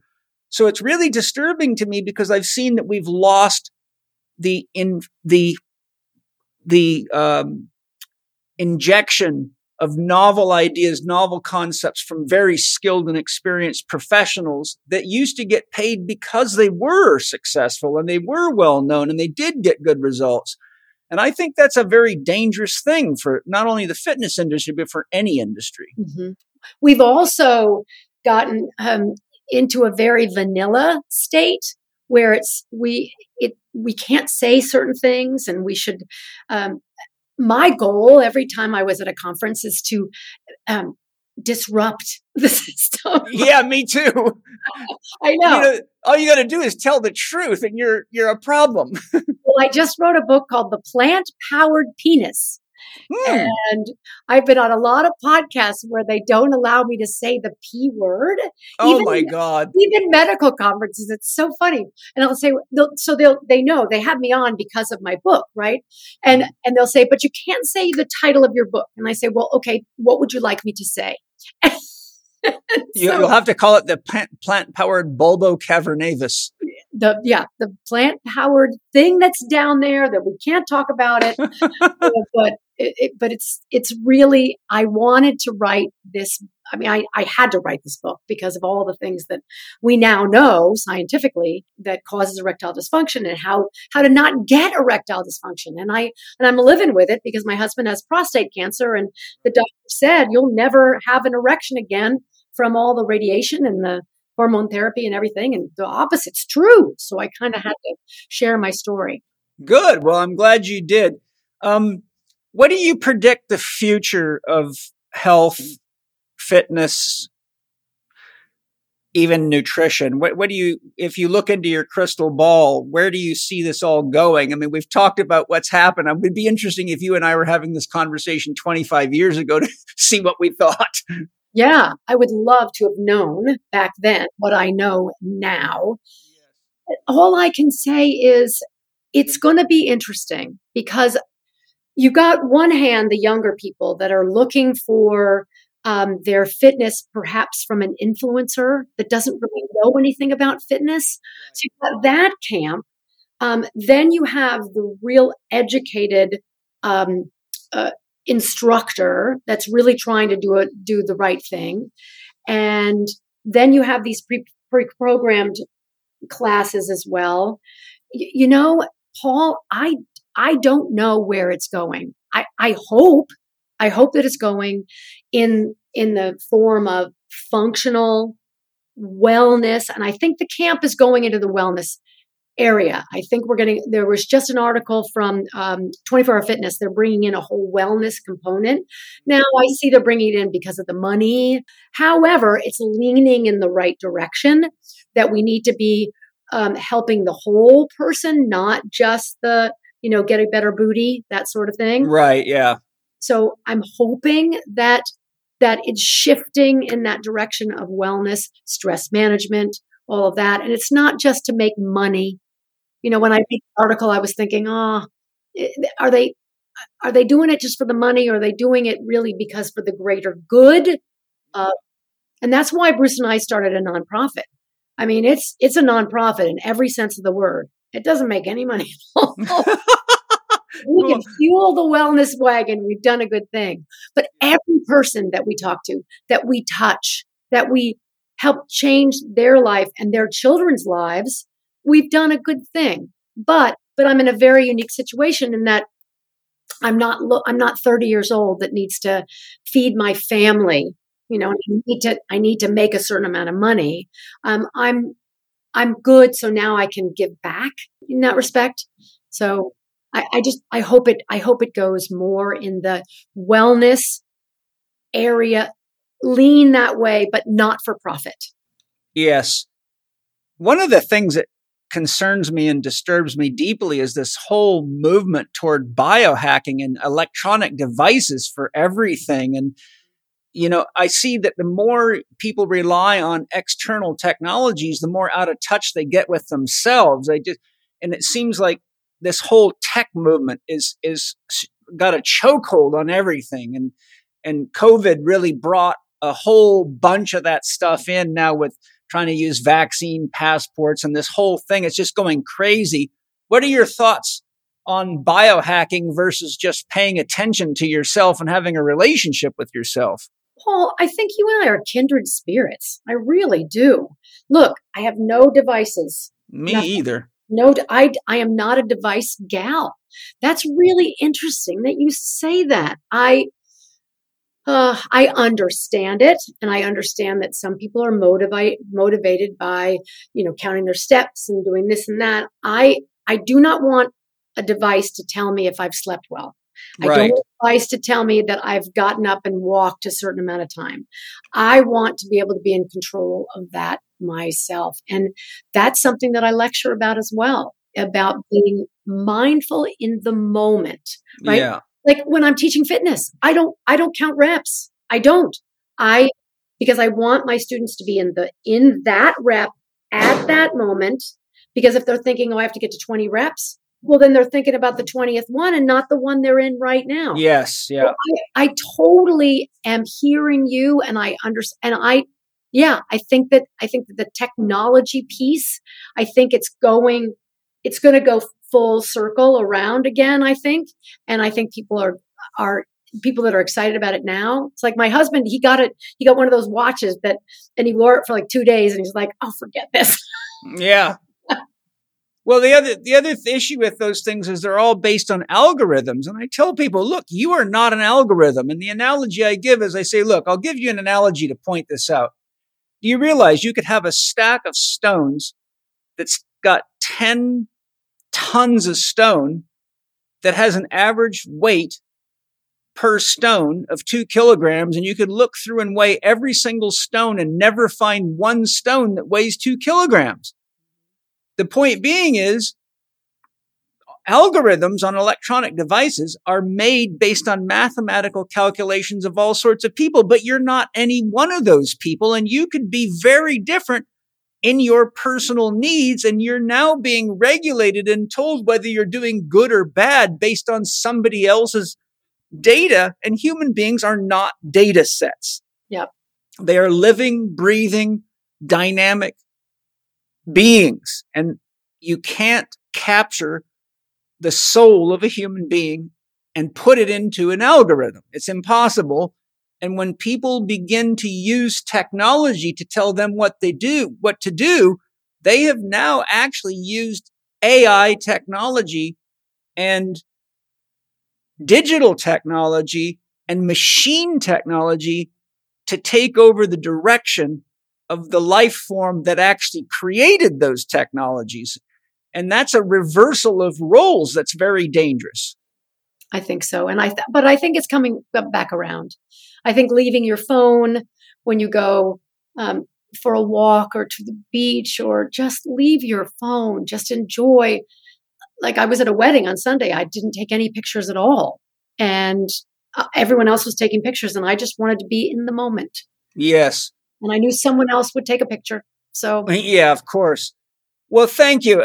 I, I really uh, appreciated talking to you. It's been a long time. And, and even at conferences, you know, because I'm moving around and I'm not a guy that likes to hang out in trade shows. I've always seen you there. I have talked to you a couple of times. Penny loves you. So she'll always be excited about the chances she gets to talk to you and your husband.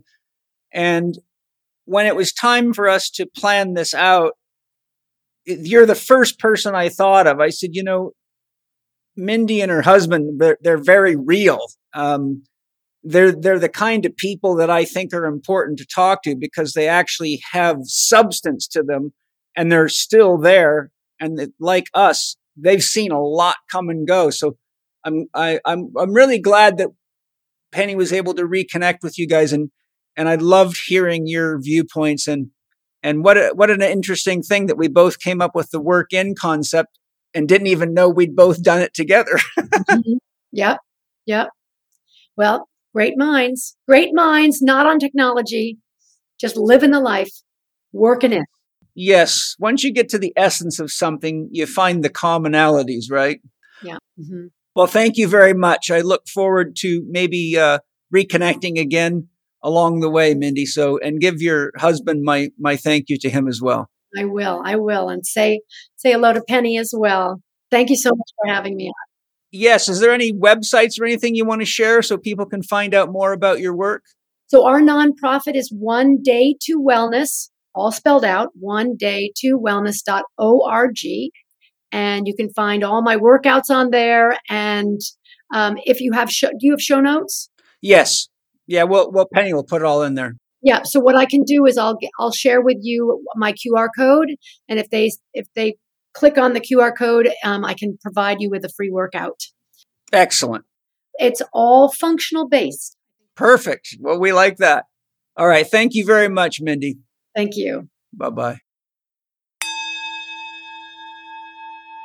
Hi, everybody. I hope you're enjoying the show. I imagine you know that magnesium is one of the minerals that people in North America are the most deficient in, but it's an extremely important mineral to have in your diet regularly. And believe it or not, Bioptimizers has improved what was already well known to be the best magnesium formula out there called Magnesium Breakthrough. So I've got Wade Lightheart with me to explain what it is they've done to improve this already excellent formula. Wade, what is new about your new Mag Breakthrough formula?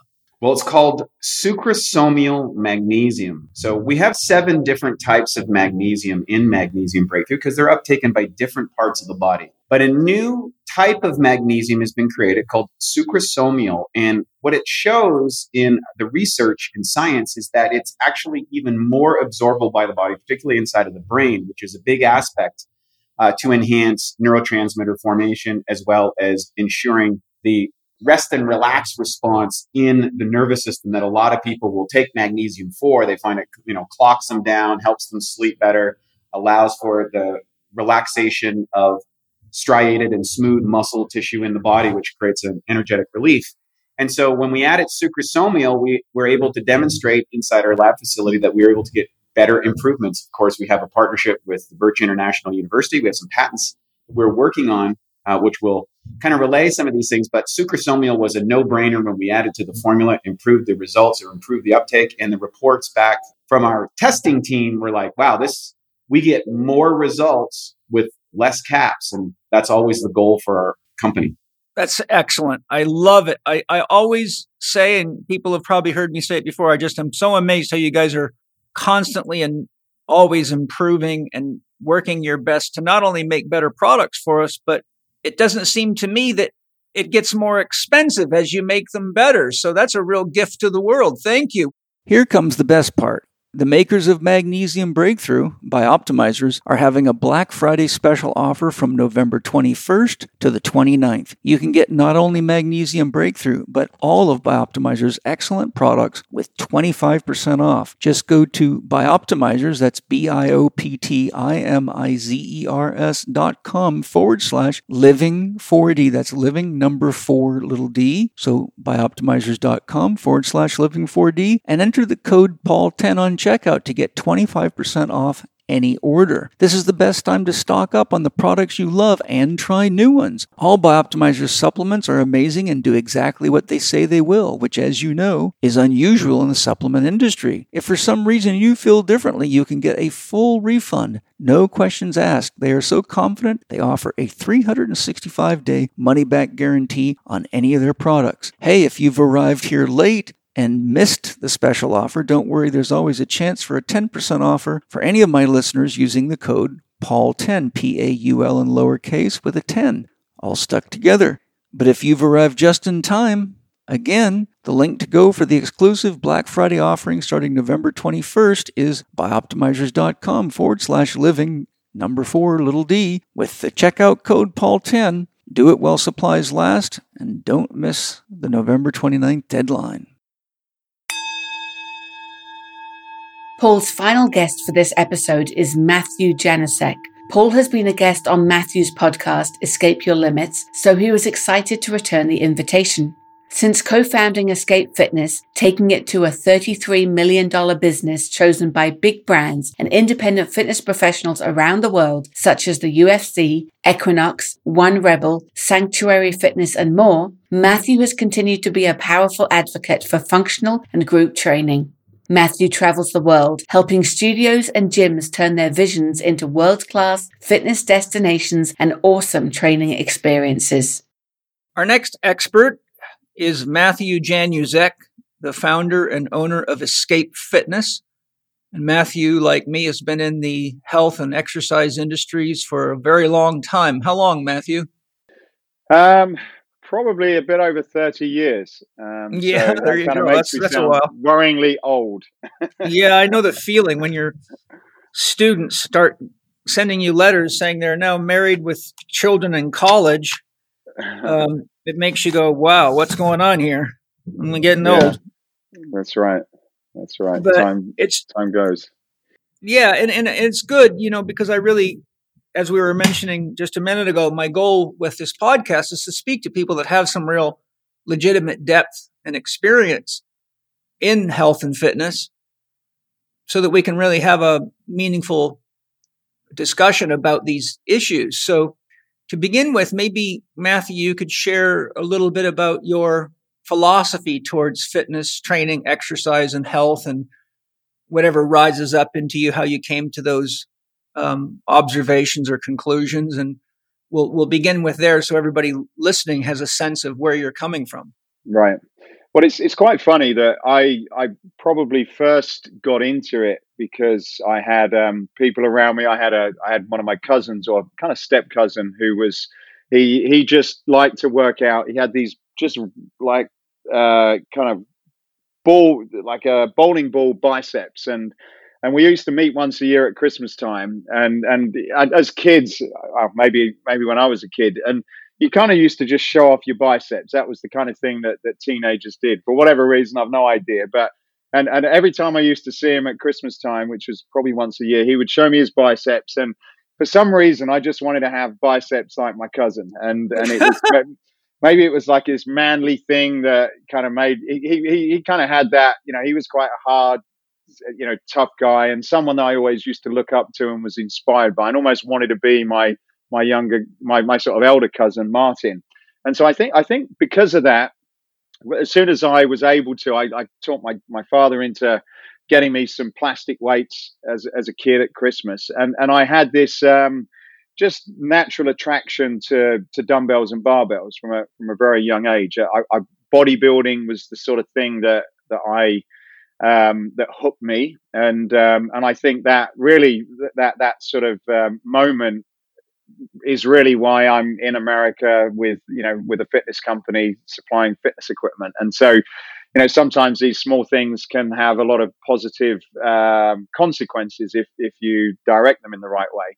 So I think that's how I started, and and I I you know, the gym I started to work out at was a very what we used to call in England the spit and, spit and sawdust gym, and and and the sort of you know the the guys that used to teach you how to train was they, they were the bodybuilders that wanted to build muscle and then in the corner there was the power lifters that used to do all the olympic lifting. And so i was i was very influenced by bodybuilding training uh, for, for, for muscular development but then also powerlifting um, by accident because that was those two things were both ha- happening in the gym. And and i learned how to you know, as obvious as what it seems now is like, you know, how to, to squat properly, how to deadlift, how to do a clean. And I suppose even nowadays, thing, these are things that a lot of people probably don't get to learn. They don't maybe have those people around them that can show them how to do that. And I think that provided me a, a pretty reasonable base uh, in, in terms of how to train. And I think when I was younger, the reason I was doing it was purely to pick up girls and, and to sort of, you know, look as though I was a, a, a sort of worthy kid amongst my peers. You know, it gave, kind of gave me that that sort of ego thing that you needed if you had a bit of muscle, and and hopefully I was going to you know look attractive to the opposite sex. But but but that really that was how it started. And then as I progressed, I, I experimented with all, all different types of training, particularly as a result of being in the industry, and I saw a number of different trends come and go from all cardio to when when the functional training started and experimenting with things like kettlebells and and suspension training and balance training and all these all these different things that come and go. But I, I think now as a 52 year old male that I'm married, happily married with with children, so I'm not necessarily focused on the aesthetics, although that does make you feel good if you you know if you feel confident in your own body. But but I've I've kind of come full circle, and I and I still really believe in a lot of those basic principles, the, the essential you know strength training principles, because they make me feel good, powerful, able to do what I need to do in life. Um, I, I, I suppose I combine that with some very you know some basic type of cardiovascular training. So I've got the, the stamina and endurance, and I'll use a number of different tools for variety. So I, I like I like kettlebells. I like suspension training. I like body weight training, and I and I I, I feel I you know use a lot of those training tools to just to mix it up a little bit. But but it, it's probably relatively boring for most people's standards. But it but I've I've found that you know in the thirty plus years that I've been working out, I I certainly look a lot better than the kids I went to school with. Exactly. Uh, who, probably, who probably don't do that. And um, and although you know whether I'm up on the exercise science, and, and I've seen a lot of people come and go, and, and a lot of trends come and go, like yourself, and and I, and I feel that you know just doing the basic stuff well, and and, and in, including some good flexibility, and you know making sure I'm very very mobile, mobile, which which becomes more important as you get older because you lose a lot of that. You know, I, I hope that I can continue to be strong, athletic, and fit. You know, into my you know very very late years of life. Yeah. So how, how would you describe health as a component of your fitness or training philosophy? Well, I, have just funny. I've just come back from the men's health offices, and we've had exactly the same conversation about what what health is now. Um, their mag- he was telling me about their magazine years ago was very much exercise based, and I think that's how I looked at health years ago. As as it was very you know singular in its in its nature, where it was just about working out. That was really what health meant. You you worked out and you probably had some protein powder. I think nowadays, certainly from my perspective, health is is very multidimensional. Um, I've I've certainly got you know I've I've got a lot of that inspiration from the way you look at it. Um, but but even with my own philosophy, um, I, I, think that a healthy body is probably at, at the center of what I do because that links into a healthy mind. And, and as I've been through life and had many struggles and issues, whether that's in my personal life and with business, having and, and before I even understood and, and read any of the research, it's, it's, uh, it's always been a place where I could, it's, it's always been a safe place. It's like when the mental pressures become too much for me to even want to get up sometimes and to and, and to live a normal life, getting in the gym and and doing something has been a place of release. And when I get out, it's almost like I've had a shot of something in my arm, and suddenly I'm a I'm a different person. So so I think my my mental health, which is very very important to your physical, and it's it's for me it's been it's this constant loop. Um, uh, work very very closely together, and and I think it's an important part. And when my when I'm drifting off somewhere in life, then it's probably got something to do with either what I'm doing physically or something to do with my diet, which is another pillar. My my sort of you know what I put in my body, my my, my nutrition, what I what I drink and and, and eat, etc. But then also it, it, it's it's what I do outside of business and outside of life. So there's this whether whether you call it a kind of recovery or a rebalancing part, um, which as a business owner and a I suppose a fitness addict for a long time it's always been this sort of no pain, no gain. Um, you know, sleep is for losers kind of mentality. And and as I've got older and studied a lot of successful business people and a lot of successful athletes, um, I've started to realize, well, actually, you you need you, you, know, it's not just about what what happens when you're working out or working; it's also what happens outside. So, trying to continue to evolve, evolve and develop that that other part of um, my sort of, I suppose, my health. Um, and then you know there's there's the other element which which I believe the the relationships and the, the, the sexual health part of your life. You know, it's a really important part that probably well, it's it's a really important part. It links to physical health. It links to mental health. It's you know they're all sort of intertwined circles, and and making sure that that relationship and the and the interaction you have with your partner is also um, fully rounded and developed. So so I think for, to answer your question, I, I, think it's the physical, obviously. Um, I think it's the the recovery part of the physical. It's the mental. It's the it's what you eat and drink, and then it's it's it's the sort of close relationships that you have with with certain people. And um, and there's probably a spiritual one which I've not really gone into, and I know it's one that um, I probably need to sort of spend some time and learn a little bit more from you. And I, I think that's probably the the final thing that is is part of that for me, but one that I've probably not gone, you know, very very deep in at, at the moment.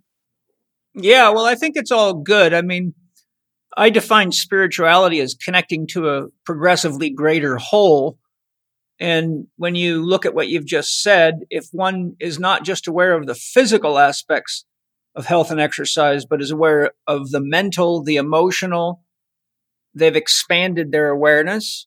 If they're aware of the diet and hydration, it's another expansion. If they're aware of regeneration, recovery, sleep, introspection, self time, it, it, expands again. And if one is aware of how all of those things ultimately create sustainable happiness, then they're expanded their sphere of awareness again, all of which really is a spiritual way of living.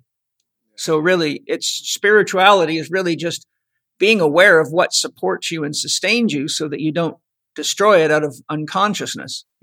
That's right.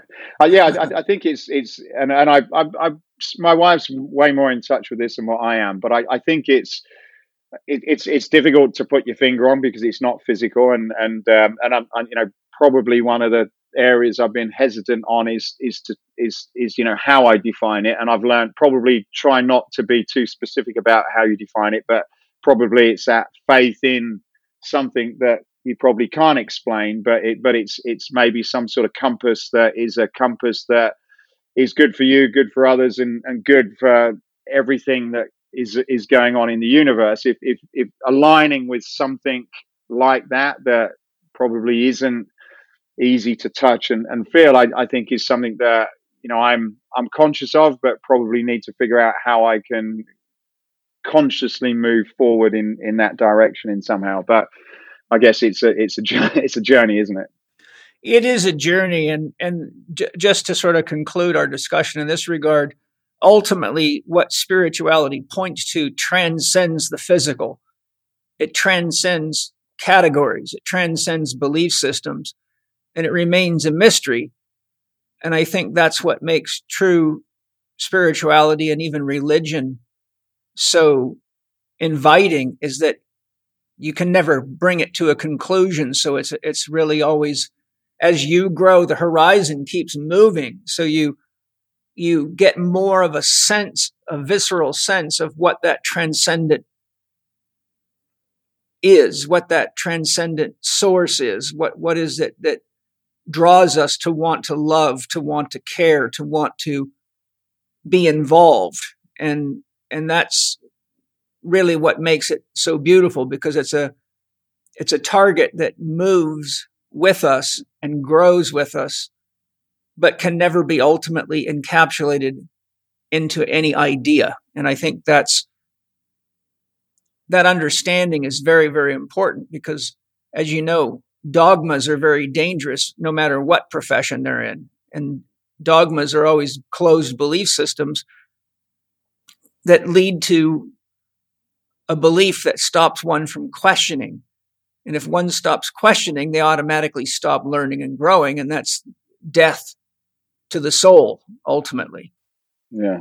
I, I, I think it's an, and, and it's just brought something into my mind that I wanted to, to, to say now. And, and, and the, the thing that, that, that does surprise me is, I suppose, the more connected I am um, from a health perspective, it, certainly, as I mentioned earlier, has an impact on on the mind. And and I do feel that through, and maybe this is just me. I'm curious to know how you feel, but but through exercise and and and living a a life which seems to be more in line with what your physical was created for. There, I I, I do whether you can call it information or inspiration or whatever. That but, but there are a lot of times and that and the more connected I, I kind of get with that, the, the more I start to see. But but you when when you're going through something in life or trying to solve a problem or trying to figure something out, you you tend to align in a sort of an unphysical way with with answers or maybe questions or a direction that seems to be as a result of of of um, you know through movement and um, even even when I'm sort of running, I I, I kind of I, I, I get sort of more aligned and and and almost like a slight and enlightenment about things that I'm trying to figure out. Whereas on the opposite side, which may make some sense, when I'm probably not as healthy as what we all understand healthy to be, and probably physically and from a, a diet perspective, and maybe sort of slightly going off in terms of pushing yourself physically too far and not rested and, and that you tend to lose those signals and, and the signals that you tend to get are probably ones that may not be the signals that you should be listening to. So it's almost like this for me anyway, there seems to be this connection in terms of how you're operating physically and the and the and the messages and that that you seem to be getting.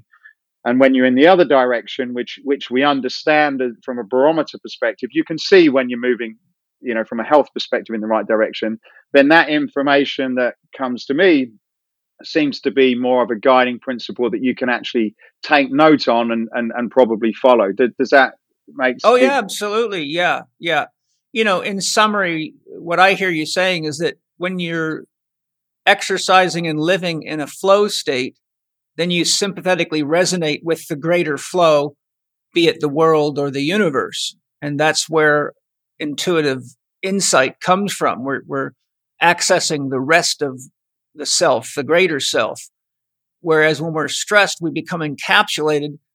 And because as our stress levels rise, our frequency changes more towards narrow focus and survival, then we resonate only with narrow focus and survival. And, and that unfortunately is what you do if you're running from a tiger. But if you're running from a tiger uh, for months at a time, then you often end up having to come to this sometimes harsh realization that you're creating the tiger yeah. and it's not a real one. And as long as you keep manufacturing tigers that want to eat you, you'll keep living that way. And that ultimately leads to a lot of physical, emotional, mental, and spiritual crisis. Absolutely. Yeah, that, I think that's the problem. You don't realize, and I've listened to you talk about this, but you don't realize that you you are creating these emotional tigers and you're living that and you're going from one to another and it's like well, why is this continuing to happen and and as though it's it's happening to you and and and when when it's when you know you're you're actually in, in a lot of cases have the ability to kind of shift that and and it you know certainly takes a lot of work and you go I'd certainly go through stages where I'm figured it out and then suddenly it you know I'm, I'm not figured it out but certainly the more as I go on and I start to see and recognize it, the more I can sort of take those cues and, you know, help keep things in, you know, going in the right direction. Yeah, lovely. Um, how have consumer, athlete, and professional views, attitudes, and trends changed or not changed over the time you have been in the health and fitness industry? In uh, the role that I do, we, we our business has been going 25 years. We manufacture, um, we, we design, manufacture a lot of fitness training tools. So we're always really on the lookout for new trends and new ideas. And and um, and I and I suppose it's very rare that anything new comes out from a, I, I guess, from a fitness perspective that's not a version of something that's been around for a long time. Now that you know, there are one or two things that come out, but generally they're things that have been around and are packaged in a in a slightly different way. And um, and I guess I, you know when you've been around for long enough, you can actually sort of see that, and you can probably notice things that start to repeat. It was it was funny again. Uh, this this conversation I had earlier was was about trends that we're seeing, and um, you know there was this swing probably probably five seven or eight years ago with this whole CrossFit and when functional training was there. Um, and and it almost displaced all of the people using machines and and that stuff. And and now when I'm talking to people that are running these businesses there there seems to be a trend where people are going back and wanting these these sort of isolation machines. And and so things just seem to go round in circles. Kettlebells which is you know has been around forever and maces and and and and so I, I think um, in terms of what I'm influenced on I, I like to keep an eye on and, and I like to to study what what people are talking about because I do find just remembering about something that was really great and and and just rethinking about how you can you can incorporate that into what you're doing is fun because we forget a lot of things and and so I don't think there's any harm in that. Um, I, I think there does seem to be certainly in in the fitness industry there does seem to be the this idea that this the, the new thing is the only thing and in a lot of cases, when that gets down to the sort of man and woman on the street um, with all of the marketing attached to it, it, it can end up doing a lot more harm than good because they they don't necessarily explain the context that this is like this is one part of a of a broader system, which I think is what we mentioned earlier. And it's like, and instead of it being like, this is all you need to do, and you need to do it, you know, three or four times a week, and that's it. And as long as you do that, you will be, you know, you'll reach this nirvana state. I think there's a there's a problem with that in our in our industry. Um, I, I, feel on the on the sort of nutrition side um, and, and understanding the body, I, I do feel that that probably for me evolves um, a lot faster. And I think w- w- the understanding that we get through through certain s- science means that probably things that we did think were relevant before have changed. So I like to try and keep an eye on that. But I think I asked a similar question to you on the podcast. You know, what do you do? How do you decide before between what's what's good and what's not? And and I think you said to me, you you don't know, but what you've got to do is you've got to try it and experiment and figure it out how it works for yourself. You've got to be a practitioner, and then if it does work, you know, figure out how you can pass that on to other people. And and that's really the the approach I've taken. I'm a, I'm a student and, and always will be. Um, I I'm, I'm inquisitive. Um, it's probably why I do the podcast. I ask lots of questions, and I and I'm a very simple person. I'm not, uh, you know, I don't have lots of letters after my name. I'm a very simple person. I didn't come out of school or university with with degrees. I, I left school quite early. Um, but maybe what that what that does that makes me sort of try and understand things on a very very basic level where I can explain it to someone else on a very very simple level. And if I can boil it down to okay, what does it do? Is it good for you? Where does it come from? How do you use it? What do other people think? Then I tend to sort of absorb that and then experiment until I'm I'm happy with it. But I, I do I do experiment with a lot of things, even things that are relatively um, new and and maybe unproven, just just to sort of just to learn for myself about things that I shouldn't probably don't want to do. I, I, I think the only my only concern is probably experimenting with things maybe too long, where they could potentially, you know, if it's the wrong thing, they could potentially do you do you some harm. And I think, you know, probably everybody's got to be very cautious about new things and you know how long that experimental period goes before if there is something that's not good about it before you do any physical harm or, or any harm to your to your body which obviously isn't isn't a good thing. Yeah. You know if you looked into your metaphorical crystal ball what do you see and predict the future for fitness training movement strength training? You know the the kinds of things that we're talking about how do you see the next year, three years, 10 years unfolding? What do you see coming?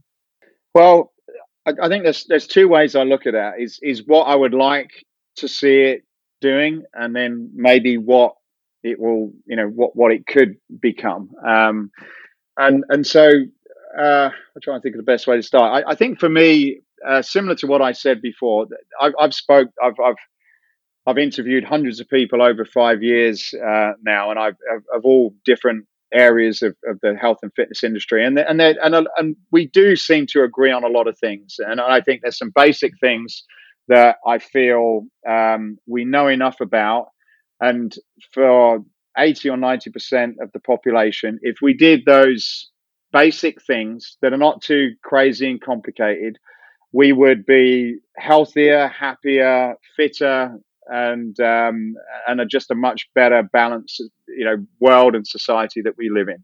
And it's not that difficult um, and i you know i'd be interested to see what you think about that but I, I, think there's some real basic things that don't cost a lot of money um, don't require a huge amount of, of um, research and development and innovation and um, experts. It's just a case of just being aware of, of what's good and what's bad trying to have a certain amount of control over people and companies and businesses that are trying to convince you that things are good for you that that probably are not.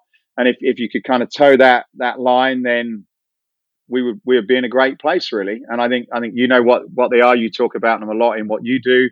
But you know, base, but it's a very simple exercise. You know, we just got to we've got to move. You know, we've got to we've got to move very very simply. We've got to um, uh, you know develop some muscle flexibility, um, a, a, certain amount of cardiovascular fitness, and and it, and it's not that complicated to achieve that. We've got to have good diet from good good sources, and and I'm hoping people like yourself and the education that you do will help people understand where to get your food and what good food is. And hopefully through that, there'll be more companies that are doing things in the right way, that are growing things in the right way and, and breeding things in the right way that will be able to thrive because more people move down that right direction and they force out a lot of the crap that we're, you know, we're forced to consume out of the way so that we can have a, a pretty decent diet.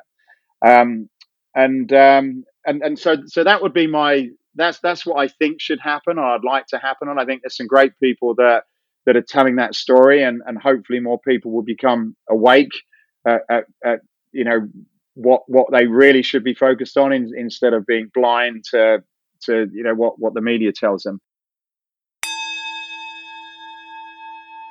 Hi, everybody. I'm not sure how familiar you are with minerals and trace minerals, but minerals are important to our body for many, many functions, and minerals and trace minerals also help regulate our hormonal system. And one of the products that I've been using for many years is Shilajit minerals. But when I got a hold of Chervin's Shilajit from Cymbiotika, it was a total notch above anything I've ever tried. So I've got Chervin here to tell us what's special about his Shilajit and how to use it. You know, Shilajit is, uh, you can pronounce it any way you want. I like Shilajit. It makes me want to dance a little bit, uh-huh. you know, because the, actual product makes me want to dance. Good. I take it on the rise. You know, it's at the center point of Ayurveda. It's a you know collection of fulvic minerals, soil, decomposition of plant material. So you're getting all the minerals and it, you're getting it the way Mother Earth provided it and the right. way we can absorb it. And so the way I look at that, it's instant energy and it reduces acidosis across the body. So if you want to reduce and chelate acids out of the body, Shilajit is pretty much the answer and the solution to that. And, you know, it's probably our best seller right now. Everybody's, you know, doing rituals with it on the rise and they're using it throughout the day. It makes for a really good, you know, tonic. It's delicious. Once your body starts getting acclimated to it, the flavor starts to kick in. And, you know, if you're a coffee drinker, if you're a matcha drinker, if you're a tea drinker, this is a really good balancer to keep your body nourished of what you need because most people drinking coffee, yes. they're pouring acids onto an already acidic body. This is a good way to balance that out through the minerals. And if you're not eating certified organic food from good soils, you're eating mineral deficient food. And the minerals in Shilajit are very important for our skin, our nails, and our hair, which a lot of people have problems with. So I think this is a great product across the board for anybody. And our Jing, right? So we are mineral deficient. Yeah. Our foods have been dilapidated, right? It's yes. like Frankenfoods, right? Shilajit is mineralizing you to the blood, to the bone. And if you're a man, you're really going to feel it. Let me tell you. Yeah, well, good. I'm sure the women will like that. So get your Jing yes. with your Shilajit. And Jing, you know, that means your, your juice, your life force, boys. And uh, the nice thing about Shilajit is it does not take much at all. Uh, a serving is tiny, it's very potent stuff. So it's not like you have to use a lot, it'll last you for quite a while. To get 15% off this product and all the other amazing products by Cymbiotika, go to cymbiotika.com and use the promo code L4D15 at checkout. That's cymbiotika.com, C Y M B I O T I K A dot com with the promo code capital L, the number four, capital D, and the number one five. So we, we just, unfortunately, we just got cut off. So Matthew and I are now jumping back in and he had just shared what he would like to happen. Now he's going to share what he thinks is likely to happen due to external forces such as corporations and their pursuit of money. yeah, and I and I look, I don't think there's any harm in us. And you know, we're in a, a world where generating money is is essential. You know, we couldn't do what we're doing here if we weren't, you know, if there wasn't a business case for it. But I, I think it's like, well, how far do you push that? And in some cases, it's it's to the detriment. I, I think providing that you're aligned with with what you're doing and it's and and and it's it's in a positive direction and I think it's great. But unfortunately, what what I see happening in the fitness industry and the diet industry and the and the cosmetic and and medical side is is that we're pushing things that we kind of know are not the best solution to the to the to the problem. We all know what the best solutions are, and, and, and Paul's an absolute advocate for those. And if you if you you know eat as Paul suggested, and move in the correct way, then you are going to be healthy and have a much health, healthier life. There's no really, there's not a lot of debate on that, and I don't know many people that would challenge that. However, on the opposite side, there's these shortcuts, and I think we're probably in the world that we live in today with with the fast-paced social media and and the, the the, comparisons that we're trying to do where we're made to feel as though we're not good enough no matter what we look like and and and how we perform. We're always meant to made to feel as though we're not quite good enough. And and what that leads is people younger people to particularly on you know on, on the male side is is they're pressured into doing things that in in sort of 10 15 or 20 years will, will be absolutely you know devastating for them you know. And I've, I've seen this happen to so many people and they're forced into probably you know taking drugs and pills and tablets and, and injecting things into them and, and having medical treatments and um, and and all of these things that are quick fixes be, so that they can get to something that they feel they need in order to fit in socially or to fit in as an as an individual to to feel as though they're complete and whole. And and and I, I don't see those those things slowing down. I, I you know I see I see the rate of those things increasing, and I and and I almost see the outrageousness of of some of the options that are very easy for anyone to get at a very very young age before they've even developed and understand who they are and what they're meant to be and who the, you know their place in life. That you know this this is being forced on younger people um, you know, I've got two young kids that are, that are, starting to go into that into that category, and for me, I, I almost want to do everything possible to to make them aware and, and to understand about what this is, and to understand, okay, there is that road, there is this shortcut, and if if that's really what you want to do, this is the price you're going to pay, and this is where you're going to be when you're 30, 40, 50 years old. Um, but if you, you know, if you don't, and you want to kind of, you know, have a pretty good life, and you want to be together, and you you want to be healthy, and and um, and I always used to think when I was 20 that if I got to 30 then I'd be great. But when you when you're 30 and 40 and 50 you want to be 60 70 80 90 100 you know you, you don't really want to cut it short. You feel as though you want to live life to the full as long as possible. And these decisions that, that you make in your 20s and 30s are, are going to seriously compromise that. And then I, I think this is what uh, we don't always understand when when we're younger. So to answer your question, I think there's a there's a good path, and I think more people like yourself and and, and your community that of, of trainers that you're training are really the ones that can and should continue to go out there and push that message. Um, and I think there's the other uh, route, which is almost of pe- people and businesses and solutions that are made to seem as though it's acceptable. Just because you see a celebrity doing it, it's almost like, oh well, if this person's doing it, then it's got to be good. It's got to be safe. And and so and where the people that are a little bit more radical and eat differently and talk differently, they're almost marginalized and they seem as though they're a little bit cuckoo. And and you know that people will put you into that category. It's like, well, what's this weird guy talking about? He must be strange. This is you know he must be a conspiracy theorist. And and and yet yeah, and yet the other people that are just providing things that are you know that are totally detrimental, or it's almost made to seem as though it's acceptable because the cool people are now doing it. And I know I've gone on a little bit of a rant, but um, I do feel quite passionate about that, particularly for a lot of the people in you know the age of my children that are starting to get very heavily influenced uh, by a lot of this. Yeah, I agree with everything you're saying, and you know, really, I think a lot of what you're talking about, aside from the designer drinks and so-called superfoods and pills, really boils down to this radical explosion of the whole concept of biohacking and using gadgets and devices and shortcuts. Uh, you know, something else is always telling you about you instead of you paying attention to you, which leads you to not knowing you and depending upon something that's battery powered or plugs into a wall. And as I often say, what ends up happening is you become a child in the woods with no inner compass. So you're lost without your gadgets and um, and your tricks.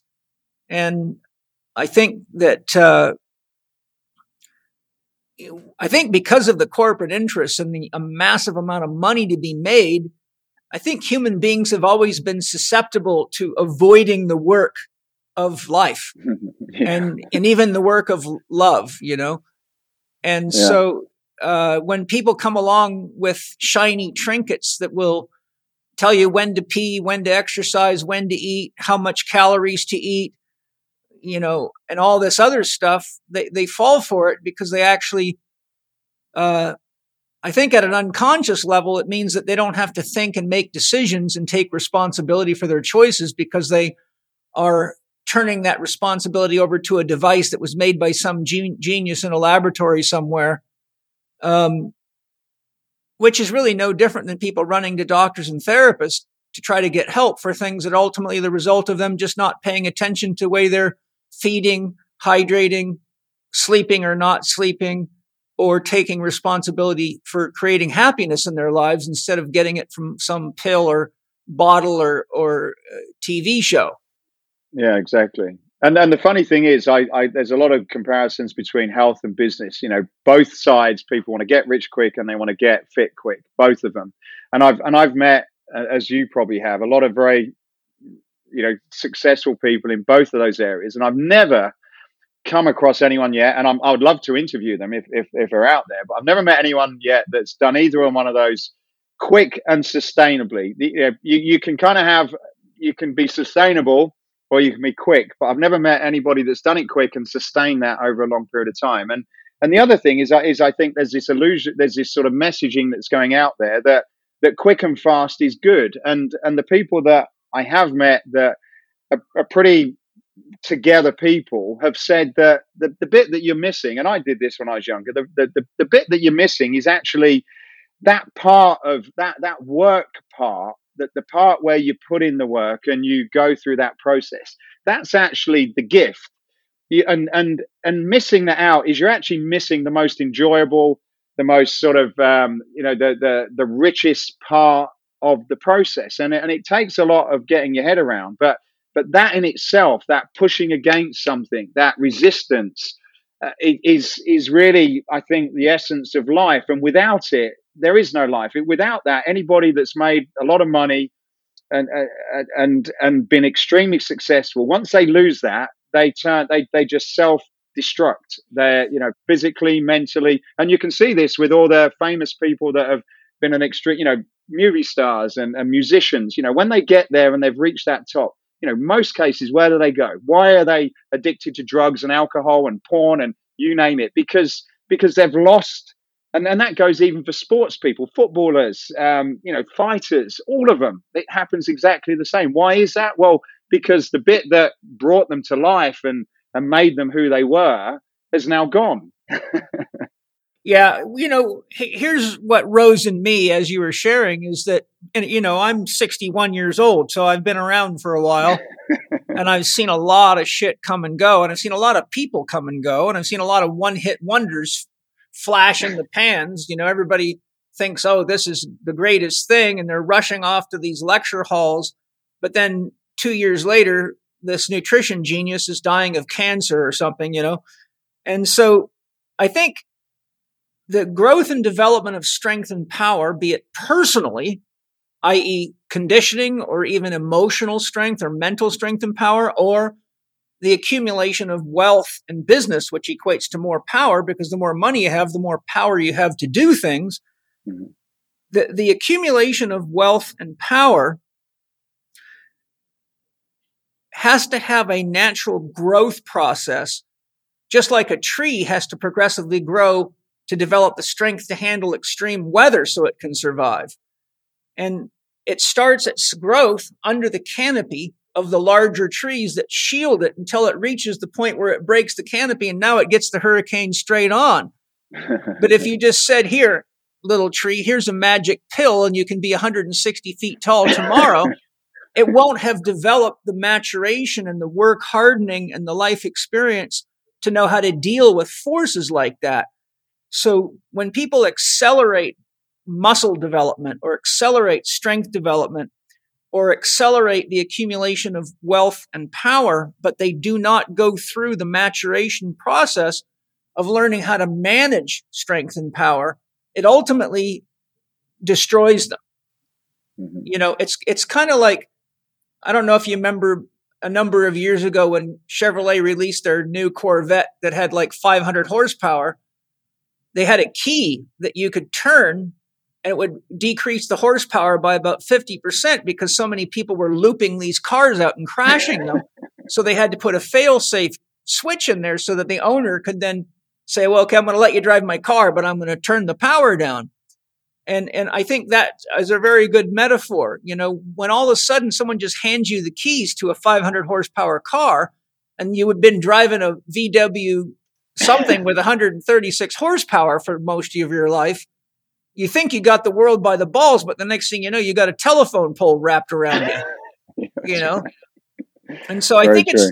it's. I, I think there's no shortcuts to the development of the maturity, the wisdom, and the um, integrated holistic process that we have to develop through relationships with teachers and mentors and also through the study of, of the kind of examples we're giving of people that skip the process and observing what happened to them. I've studied the biographies of over 150 of the world's greatest thinkers, inventors, artists, because I really love learning how it is that people reach their genius. How do they actually, you know, how does that genius go through this process of metamorphosis? And, and as you said, I haven't seen a single one of over 150 biographies that had an easy time of it, that was just handed the golden spoon and, and even people like Mozart, he may have had the musical genius very early, but he still had to deal with all the other people that had an interest in manipulating him, profiting from him. Um, you know, and, and look at the stories of all the famous rock stars and musicians who just got ripped off by music uh, corporations and record producers. So even if you have the, you know, the Eugene Sandow talent for being the strong man, if you don't develop the wisdom to manage yourself in personal and professional relationships, the very strength that you have becomes something that other people uh, prey on for their own benefit. Mm-hmm. And without the strength of relationships, which you have to have in order to grow and develop in any field or endeavor for your health, because you don't know how to do it on your own. So if you don't have those relationships that give you a positive role model to follow, then the paradox is the very strength and power your youthful silliness is after becomes the double edged sword that cuts your head off. Absolutely, yeah, and you see that a lot. You know, the common thing with people that are successful is is their you know the relationships. You know, multiple divorces and and and the and the rare people that do get somewhere. You know, they they they're very well protected. You know, they're they have their families around them and they're you know they tend to the, the athletes and the people that i've certainly experienced tend to be relatively boring people because they've got this amazing talent but they've got this grounding element where it's like okay you know they've got the the basics the emotional side the relationships and that under control and so the the, the fame doesn't get control of them like people that have just developed that one single area and not develop the other parts. And and I think that's it. It's you know to move all of those four or five things up at the same time takes a lot of time. You know, you could probably go up on one of those strands. You could be just just focus on business, and then your relationship or or your health suffers. But they they, they all kind of need to go together. Which in order to do that does take take time. And it, and it and it's there's as you you know coming back to your point, there's there isn't many hacks that can do that for you. Yeah, it reminds me of a little joke that I'll I'll I'll tell just to close our conversation because it's so appropriate for exactly what we're talking about. I may have told it on the podcast before, but since so many unique listeners come to each podcast, I think you'll get a chuckle out of this one. I'll, I'll change the words a little so it's not so intense. Um, a young bull walks up on top of a bluff where he sees Papa Bull standing. He looks down into the valley, and the valley's full of heifers. And he says, Papa, let's run down there and have sex with one of them heifers. And his Papa Bull looks at him. He says, No, son, let's walk down and have sex with them all. yeah, you know, yeah. that, that youthful urge to attack you know, to, to, to get. And, and then the wisdom of, no, save your energy because there's a lot of them and there's only a few of us and we got a lot of work to do. yeah, yeah very true. Yeah. Well, I really appreciate you taking the time and your super busy schedule to uh, share with us Um, I really thought that, you know, with your length of time in the industry, your own interest and development and uh, commitment to your own life, that uh, it would be a great opportunity to to share your views uh, along with the other experts. And, and, we've had some great conversations. So I think when the podcast out, is out, you'll really enjoy hearing what the other guests had to say as well. I will do. Thank you, and and uh, thank you for everything you do, Paul. You you certainly continue to be a great inspiration to me, and um, and I'm very privileged to for you to have invited me on today. So thank you very much for your time as well. Great. Why don't you tell us where people can find more about Escape Fitness and anything else that you want to direct them to? Yeah, so you can, um, if, from a business perspective, you can check me out, Matthew Januszek on LinkedIn. Uh, also, I do some sort of fitnessy based stuff on Instagram, which is Matthew Januszek again. And if you're interested in any designing a gym or a fitness facility or anything cool like that, then we're Escape Fitness, escapefitness.com. You'll find us on um, on anywhere on Google or YouTube. We do a bunch of stuff there. So yeah, if we can help you, that would uh, that'd be great. Well, great, Matthew. Thanks for sharing with us today, and lots of love, and um, continue your pursuit of the best fitness equipment out there, and uh, keep being a great example for all of us. I really enjoy your company. Thank you very much, Paul. Appreciate You're it. Welcome. Thank you for listening to Living 4D with Paul Chek and today's guests, Matt Nichol, Mindy Mylrea, and Matthew Januszek. You can find Matt online at mattnichol.com or follow him on Instagram at matt underscore nichol. That's M-A-T-T underscore N-I-C-H-O-L. Connect with Mindy at onedaytowellness.org or on social media at one day to wellness. That's one spelled out O-N-E. You can get a free workout created by Mindy by going to tiny.cc forward slash Mindy's workout or by visiting the show notes page at chekinstitute.com forward slash podcast and clicking the link. Matthew and Escape Fitness are online at escapefitness.com, on Instagram at Matthew Januszek, that's M A T T H E W J A N U S Z E K, and on Facebook at Matthew Januszek Escape. Check out Matthew's podcast, Escape Your Limits, available on Apple Podcasts and many other platforms. You can find Paul on Instagram and TikTok at paul.chek, on Twitter at paulchek, or on his YouTube podcast channel, youtube.com forward slash living4D with Paul Chek. You can also watch more on Paul's blog at paulcheksblog.com or visit the Chek Institute site at chekinstitute.com to find Paul's e-learning courses, advanced training programs, and learn more about the Chek Academy. Don't forget to check out the very special Black Friday offers from the Chek Institute at blackfriday.chekinstitute.com. You can read the show notes and find links to the guests and resources mentioned in this episode at chekinstitute.com forward slash podcast. And if you enjoyed today's episode, please consider leaving us a five star rating and a warm review at the top of the show page on Spotify or at the bottom of the show page if you are listening on Apple Podcast.